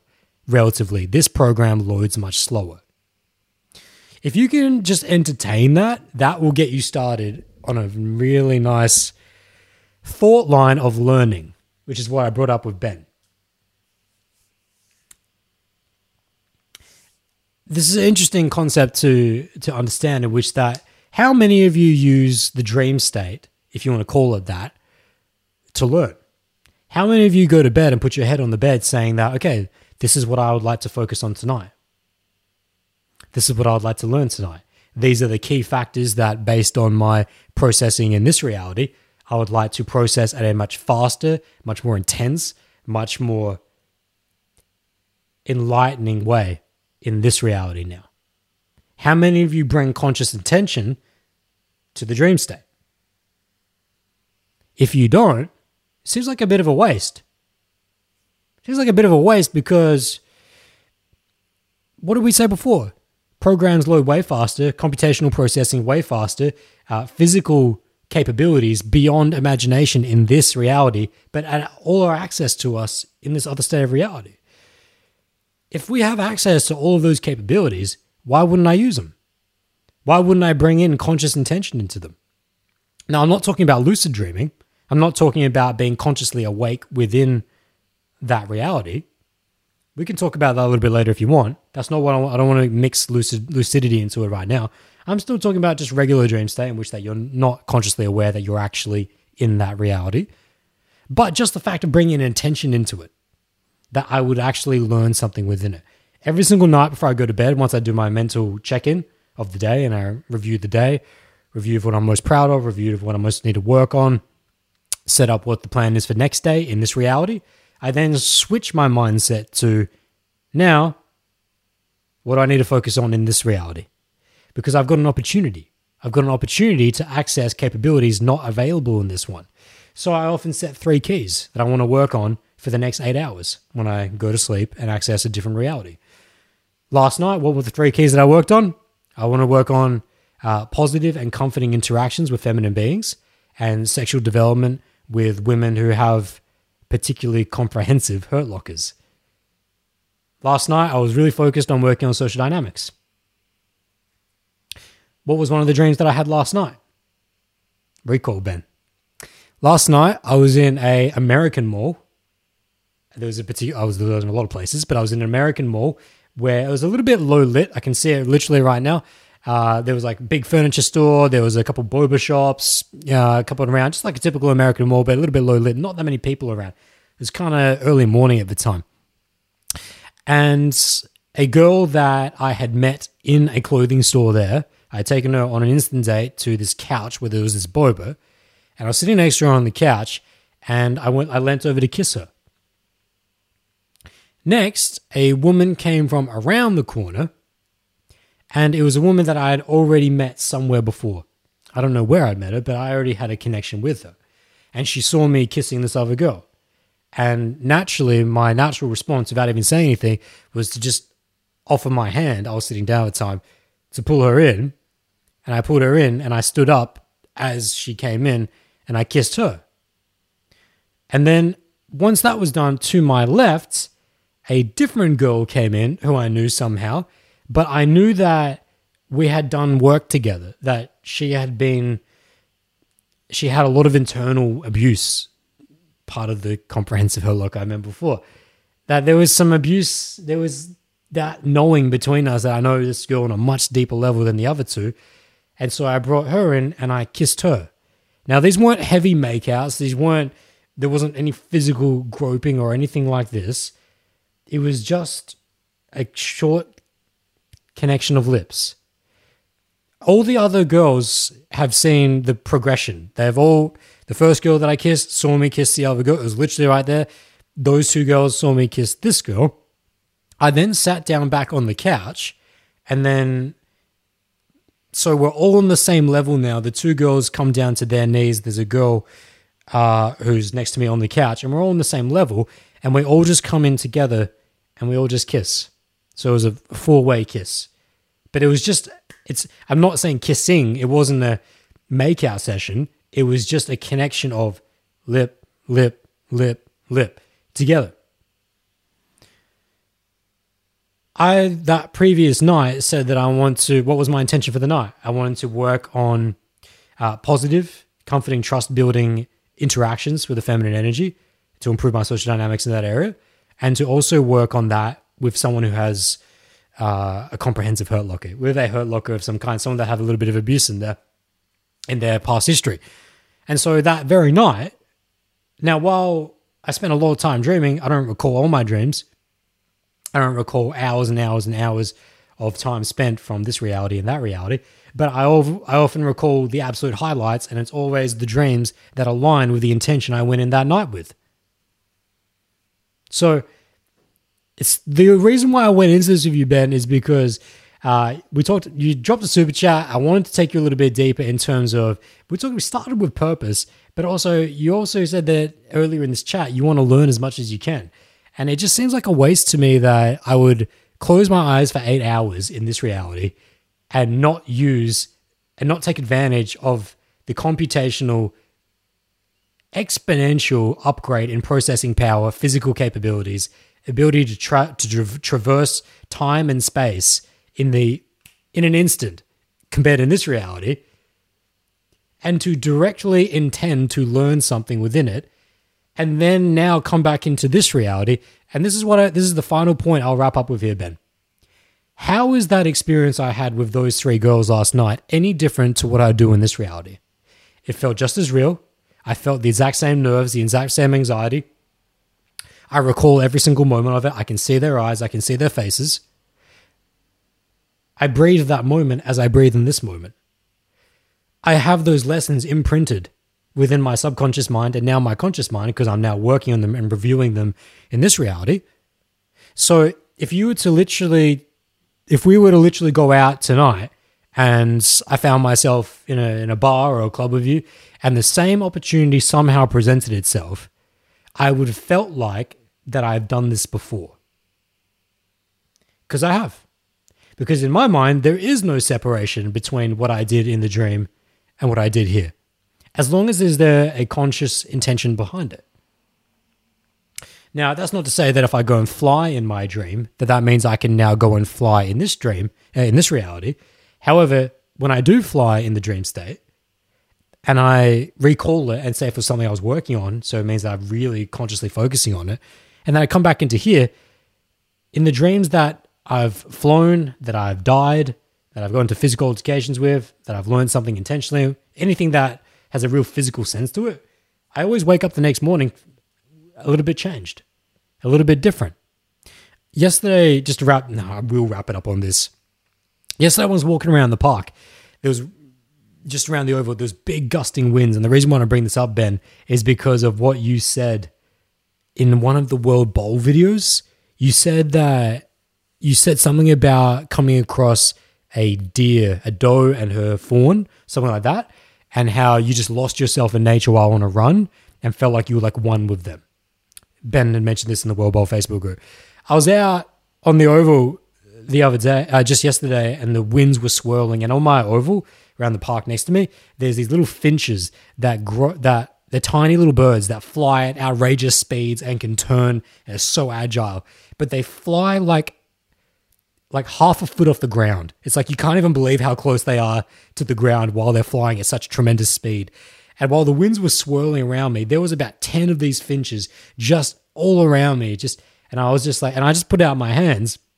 I put out my hands like as if I was flying. And it's like I've I've had many dreams where I've flown before. I'm like I've, I've I know what it's like to be them. It's like there's somewhere stored away in my mind from when I dreamt to fly with those birds that I kind of understand. Well, I don't have a tremendous understanding because I haven't spent a lot of time there. I certainly have flown in this reality. It's like somewhere within me, there's something stored away from what I experienced when I was in a different reality when I was flying. It doesn't mean I can fly now, but I, I took something away from it that helps me to understand those birds a little better. In the same way that if I go to interact with human beings in my in my other reality, I take away something from that that changes me in this reality. And you, you have to take advantage of it, though. It doesn't happen on its own. You have to consciously intend for this to happen. Anyways, just something for you, uh, for you to consider as you're on your journey of development. And I thank you very much for your uh, super chat. Azas, arigatou gozaimashita. So let me just recap, see what some of you guys were saying about this in the chat. I know I've never really discussed this shit before. Hopefully, some of you understood what I was saying. If it makes no sense, that's also fine. that's fine as well. So Jay New had come in saying physically, the way that our brain brains function and the way our neurons fire.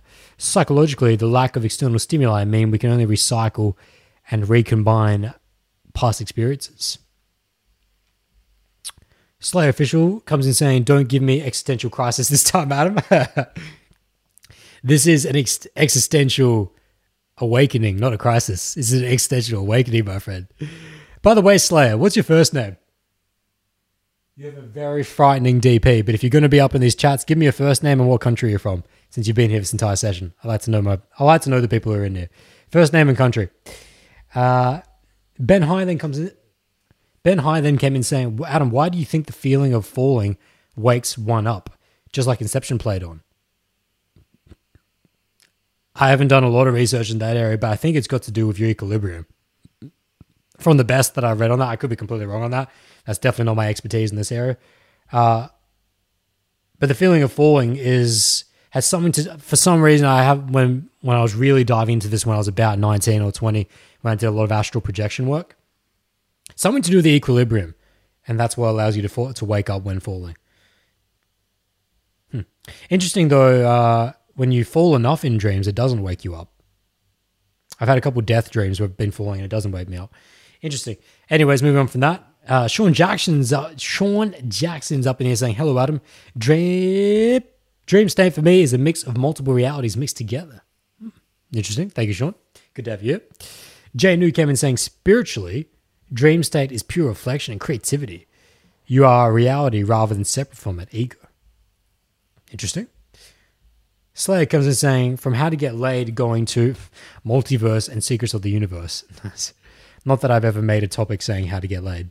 In fact, it's the opposite. It's how to connect. That's what we're about here, my man. How to connect. Remember, physical sexual connection is secondary to me. Emotional sexual connection is primary. Sean Jackson coming in saying, I never even thought of concentrating on conscious intentions before sleeping. Mind blowing. Yeah, it was mind blowing to me as well, Sean. Uh, it's just something that I realized Uh, one particular, or maybe I if you guys want to know the first time I realized that you could actually consciously learn things from the dream state, I'll, I can go into that story. It's a bit of a long, it's a it's a great dream. I can still remember it to this time, but uh, it's a long one. So I'll keep reading your stuff out. If you want to know about that, just let me know. T then took me coming saying, "Wow, this is really interesting." Thank you, T. Ben High coming in saying, "You're on a sky high level out of, and I don't think you've ended up high." Now, I've, I've never even had marijuana. I've never even had it. I'm open to it, but it's just not not crossed my path yet, considering how it's deathly illegal here in Australia. Uh, he then goes on to say, "Yeah, so you're on a high sky high level, Adam. I've actually found it hard to use my imagination because in high school I really neglected it, but I'm kind of rekindling it now, and it's starting to feel good again." Yeah. He then goes on to say, "Yep. Ever since I let go of my fear, if natural being, I've been able to pick up beer, bees. Okay. Oh, fear of natural beings. When he's let go of his fear of natural beings, he's been able to pick up bees as well, as just interact with them. Yes, so true. So true. Bees are harmless if you are harmless. Bees read your energy. They understand what wavelength you're operating on. You can it's like you see the people that get covered in bees, but they're always absolute harmony. And the bees are in absolute harmony with them. I've noticed this outside. We've got a lot of bees outside as well. Bees like little receptors, man. They know what's up. They know what's up. The whole the whole natural environment depends upon them as well. Uh, Slayer comes in saying that his name is Paulo and he's from the Philippines. Well, thank you very much for that, Paulo. Good to have you here. And uh, shout out to the Philippines. Have not been there myself, but have dated many women from there. And one of my best mates, Roy, has spent a lot of time in the Philippines. Filipino girls are most interesting, very feisty, good dancers as well. Sean J then comes in saying, I never even. Wait, no, that was from before. Amar comes in with a copy and paste quick question. Saying, Adam, what are your thoughts about Cole? Oh, hang on, hang on a second. I'll guess that because Ben High has just dropped a $10 US super chat donation with a pair man who is effectively a super pair. He's a super pair. He's a super pair flying through the sky. Uh, that is most appreciated, Ben. And again, that just goes back to supporting this channel. You're a regular supporter. You're always here to learn, and it's uh, it's humbling to me. So thank you very much. And uh, osewa ni narimashita, which simply means thank you for taking care of me. Yoroshiku. Okay.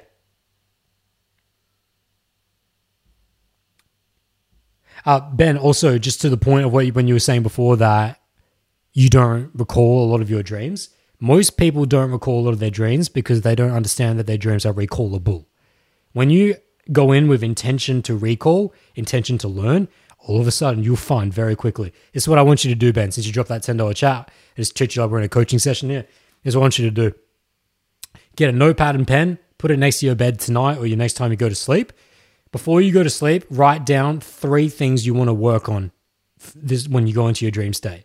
Okay. The next morning, or if you wake up in the middle of the night, with the discipline, force yourself. If there's anything about whatever your dreams are, whatever they're about, don't even attempt to analyze them. Just write down what happened.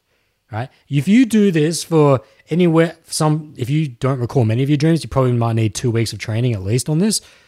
But what you'll find is that the more you go in with intention of the night and then recall, like jotting down first thing in the morning, jot down anything you get. What you'll find is that day after day, night after night, you start to recall more and more, learn more and more, to the point where you're you're almost spending more time relatively, or at least equal time relatively, in dream state than this reality.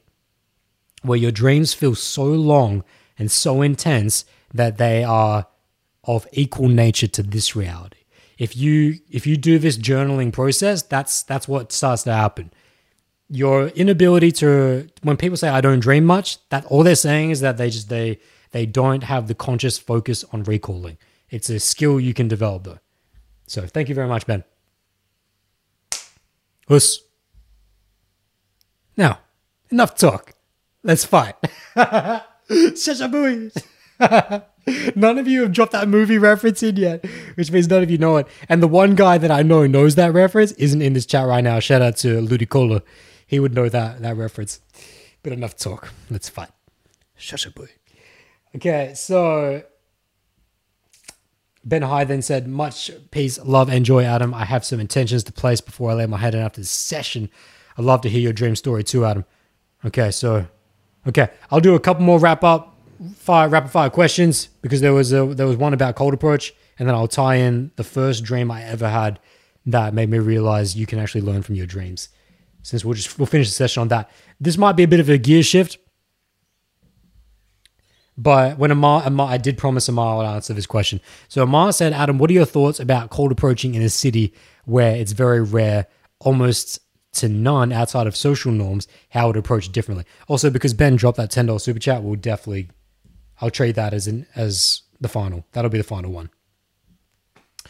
So to Amar's question, just because Ben, please, please help out. Uh, please understand uh, for Amar, have some understanding for Amar. It's a very quick question. I'll nail it out of the park. He's just he's essentially saying cold approach in a city where it's very rare to non outside social norm. How do you approach it differently? Uh, Amar, that unless you're living in New York, Melbourne, uh, London, and maybe Berlin, maybe it's like the top the top three cities in the world for cold approach are Melbourne, New York, London, and possibly Berlin. Those are really the top four. If you're not living in one of those cities, cold approach. Oh, and Toronto. Toronto. Sorry, I forgot Toronto there. But Toronto's almost New York. They're so damn close. Uh, but those those if you're not in those cities, cold approach is going to be outside of the social norm. I mean, even within those cities, it's still not socially normal, even in New York, Melbourne, London, or Toronto, to be meeting people cold. It's still not normal, but it's more normal if you're in that community there. But for most part, most cities, it's not normal for anyone. So the approach is not different. The approach is this focus on your 50. The approach is this journey from boyhood to manhood psychology, develop, build your bridge. Your 50 is your 50. You got to get these lessons in somehow, whether it's going to be in the day or night. Now, I'll finish this on the micro point because we got to get to a super chat, which is if you're living in a city that lacks turnover rate, Remember, small or big city is defined by turnover. What is turnover? How many new women and men, people, are coming in and out on a daily, weekly basis? How many versus how many live there and stay there their entire lives? A small city can have a very large live in population, but a very high turnover. Amsterdam is the perfect example very small compared to say somewhere like New York or London in terms of their live-in population, but the turnover is tremendous. Uh, Adelaide has actually a pretty decent sized population, 1.6 million or 1.3 million, but no turnover. No turnover. Live-in population stays here, lives there their entire lives, no turnover. So that's not good at logistics for meeting people in the day. Because you're just going to get, you will get the stigma if you've only got one mole or a couple moles and you're going to be going out on 38 challenges or meeting anywhere between five to 10 people a day, five seven days of the week across a good part of a year in your early development, going out and doing all that in the day is not savvy if you're going to live in that city that has low turnover. So utilize the night. Going out at night and doing cold approach at night will always be socially acceptable, no matter what. So, and you can always do rampage at night. You can always meet hundreds of people a night. No one's going to bat an eye. That's why people go out. So utilize your environment to the best, and uh, that's it. But there's no difference whether it's social. Cold approach is not socially acceptable anywhere. It's just in five particular major cities, it's somewhat more normal for the people who do it there and the women who are being approached by them. Okay. Uh, Slayer had then come over a rapid fire question. I'll do this real quick, saying, "What do you value Adam? natural game or or a technical one, uh, I don't value game at all, my friend. Uh, you must be very new to this channel, in which that the idea of game and pickup, uh, those are concepts I encourage my clients and followers to do away with and to focus on becoming excellent, sup- supreme beings of absolute excellence, to becoming fully developed men, in which that the concept of having to use a game to attract a woman is a non point. You leave that behind and in which that through the presence of your own excellence, you attract a woman. Through the presence of your own excellent social dynamics, you attract a woman. Now, if I was to then do away with your terms of game and just say, is it better to be more natural or more technical? Well, then obviously natural. You will have to, at certain stages of your development, learn technical social dynamics, but it's always within the mind of the end game of life of becoming a fully integrated social dynamic being. Okay. Jay New came in saying, Yoku dekimashita, which means well done. I bid you a good night on that brilliant note about dreams. Thank you very much, Jay. Thank you for your presence. Much appreciated. Ben High then comes in saying, uh, yes, so he dropped that $10 super chat because he would love to hear the story, the first dream story. Well, the first dream that led to me realizing you could actually use dreams to learn.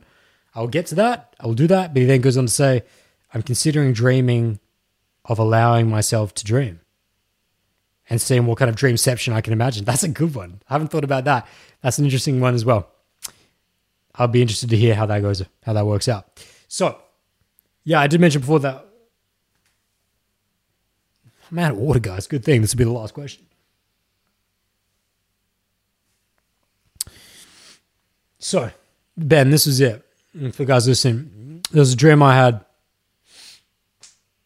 This is the first dream where I realized you can actually learn from these dreams, and this is uh, it just it blew it fucking blew my mind. It blew me away, and that this dream state isn't what I think it is. It's not a when I go to sleep at night. It's not my my mechanics rest.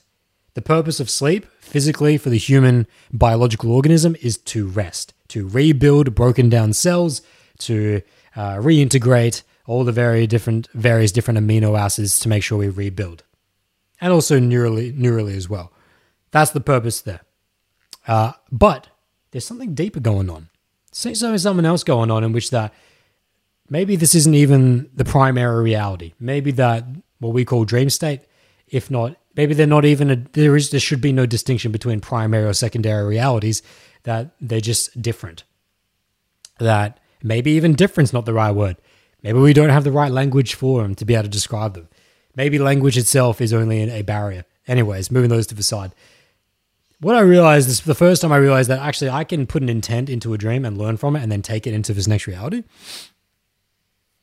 is that there was this dream in which I know I know that night I had just come off a uh, a date with a woman, and I was uh, I can actually I won't use that name. No, I won't mention that part. I'll save it that. But she it was it was a woman that we had a great time with, but I realized I didn't want to see anymore, and uh, so I left on a high note with her. We had a little sexual exploration uh, but she showed me that she had a lot of blocks internally, and I realized this was not a good idea to continue moving this forward with her, sexually at least anyway. So I cut the sexual connection early in the night. Like we'd make our a lot of physical rub down together, but that was about it, and we didn't go to penetration. I dropped her home, went back that night, and when I went to the dream that night, went in dream state, at this time I didn't really know that you could say something in this reality, focus on it, and then go do it in the next one and learn from it in the next one. All I knew is that it's like, how could how could I have helped this woman better? It's like when I when I dropped her home that night and I was driving home, I'm like, I check my 51st always and I go, did I do any was there any reason why she felt blocked because of me? And I'm like, no, I was super loose. I'm super loose. There was nothing. In fact, anything, I was just breathing. I was I was not making the mistake that T had made earlier in the session. I was didn't overcook anything. I was moving at her pace perfectly. We spent hours breathing, right? But she just didn't really ever seem to be able to let go. She never fully let go. And so I checked my 50. Was there anything wrong? I'm like, ah, it seemed pretty good actually.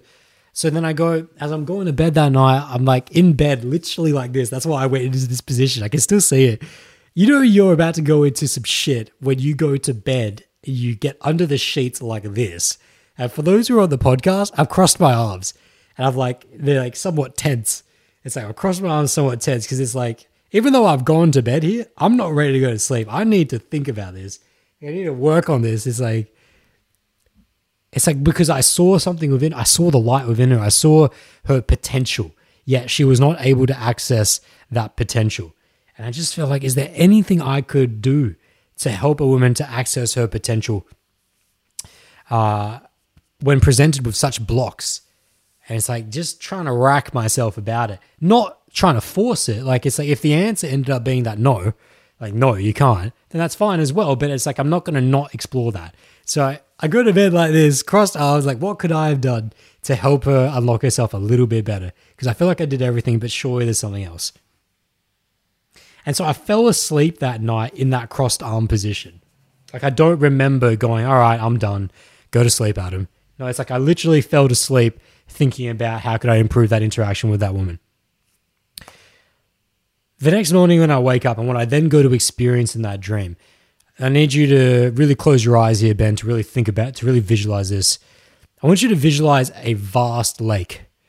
Vast, like beyond beyond really fathomable nature of like how deep and wide this lake is. But all you know is that it is in fact a lake. It's not the open ocean, it's just a giant lake. And at this point, I'm just at the I'm just there. I'm just there on the lake. I'm standing on it. I'm not really entirely sure how. I'm not sure if there's not really ground underneath me, but I know that I'm at what would be considered the beginning of this lake. I haven't really gone into it. And what appears in front of me out of the water, as if you would imagine a mermaid coming up out of the water, but she wasn't a mermaid, was just the most intensely beautiful woman I've ever seen and she has somewhat of a blue like quality nature to her. Something about her had a blue aura to her. She wasn't like Avatar from Pandora. She wasn't like blue skinned, but she just felt blue. Like that's just the the memory. I can see it. I can still see it, but you just got to imagine uh, dark, dark, chestnutty, brunette hair, kind of white Caucasian skin, just gigantic eyes, eyes that look like diamonds, and just physically everything I would ever I would ever dream of in a woman. Just the most intensely beautiful woman you'd ever see comes up out of the water, and she's naked, which is important to remember this as well. But she's also huge, and I mean that in scale, not like the same size as me, but a good five, maybe six times larger than me. Probably like if you look at this room her shoulders probably hit the ceiling. You know, it's like she's huge. And she comes up out of the water and she doesn't say anything, but I know that I have to follow her into the lake. But in my mind, I know that I'll drown. I'll know that I'll drown if I go into this lake with her. I don't, I, right, I, I can swim, but but I, I know that this is not going to work. It's for whatever reason, whatever indication she's given me, you're going to drown if you go and follow her into this. But I, but I just go anyway. I can't just let go into it. I go, I'm okay to drown here. So I take a step into this lake, this giant, unfathomable lake, the most intensely beautiful woman in front of me, who's just kind of risen up out of the water. She takes me by the hand and drags me underneath, like deep. And now the camera perspective, the lens perspective of this dream now shifts from my first perspective to now third perspective. So if you imagine that the hang on. Oh, it's just someone outside doing something. I'm not sure what that is.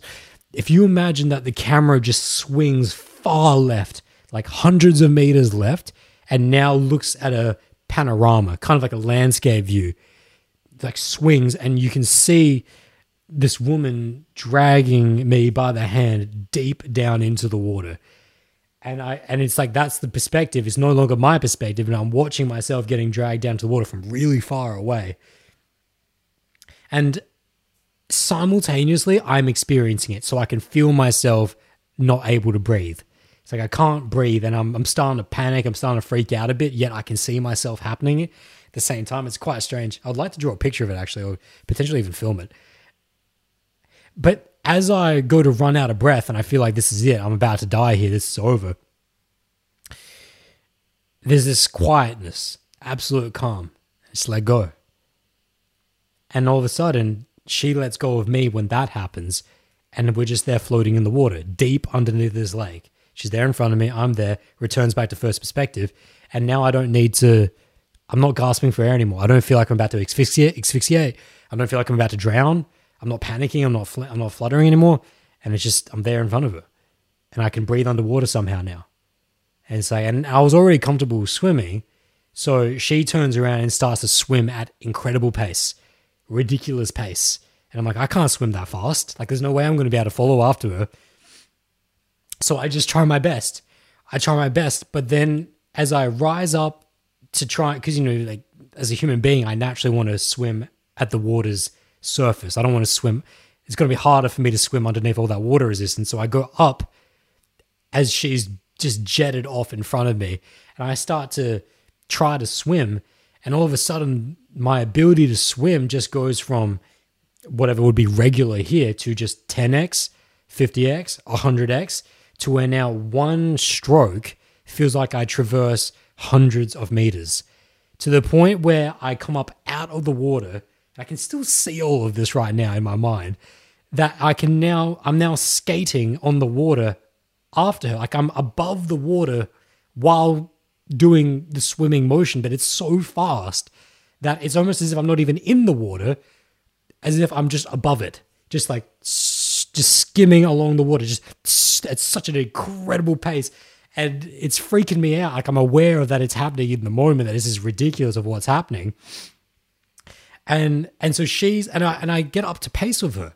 I'm like simultaneously now alongside of her this unfathomably large lake going at hundred, probably in relative to this terms, hundreds of k's an hour, tra- traveling hundreds of kilometers, right? Just, but at the same time as her now, weaving in and out of each other in full dance, in full flight, and we eventually get to the end of the lake, and it basically feels like I was essentially flying on top of water. That's what it felt like. And we get to the bank. A bank finally appears, and it's like it's like Australian. Imagine like a an Australian riverbank where it's like kind of like dark, muddy, tons of sticks, tons of gum leaves, gum trees, kind of willowy gum trees on the bank. And as I start to slow down, I start to think to myself, no, no, no, no, don't slow down. I start to freak out again because like if you freak out, you'll never be able to experience this again. You'll never be able to do this again. And because I started to slow my pace just a little bit and I started to feel myself sink under the water. It's like, oh no, no, no, it's like, no, no, no, get back to pace, get back to pace. And I started just, I started clinging, clinging to being able to fly on the water with her. And, and, and every, and anytime I slowed down for a second, I started to drown and I started to feel that heavy pulling back into the lake. Anyways, I eventually get to the end of the bank and I like throw myself onto the bank and and I'm just like I'm at a loss, at a loss for what I've just experienced. Because remember, at the time, this is all. It feels as real as it feels as me speaking into this podcast right now. It's like you literally just flew across water. You you you were you were able to somehow breathe underwater, and there's this connection with this woman, and everything just felt it was just perfection of masculine and feminine energy. That's what's. I'm not analyzing that in the moment, but that's what's happening. And then as I'm there sitting on the bank, just like this absolute, just absolute fish, just just so out of it. She's there face to me in the water again. And she doesn't say anything to me. There's no English being translated. Yet yet the way she looks me in the eyes is just that that. She's like this, this and that. Whatever we just did, the way she looks at me, she's like, that's what you needed to do with the girl last night and and I, and I woke up from that and I was like, I was like, hang on a second, did I did I just did I just get a lesson from the dream world that now that was it seemed like she was telling me what I need to do in this reality. Like it was there was no as I thought about it more and more and more, I'm just like, that was a direct relation. That was not just some random uh, euphoric experience. It's like I went to bed thinking about how can I improve the interaction with that woman, and I got a direct answer. It's like a direct. It doesn't seem like a direct answer, but because there's no English involved in it, but all the feelings and the encapsulation of what she tried to communicate to me was extremely direct.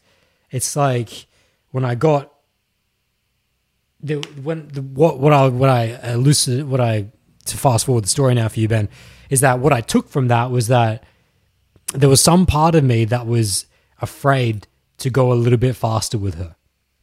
That I was almost hurting her ability to let go, uh, to be able to get move past her internal blocks by going, by treating her too safely.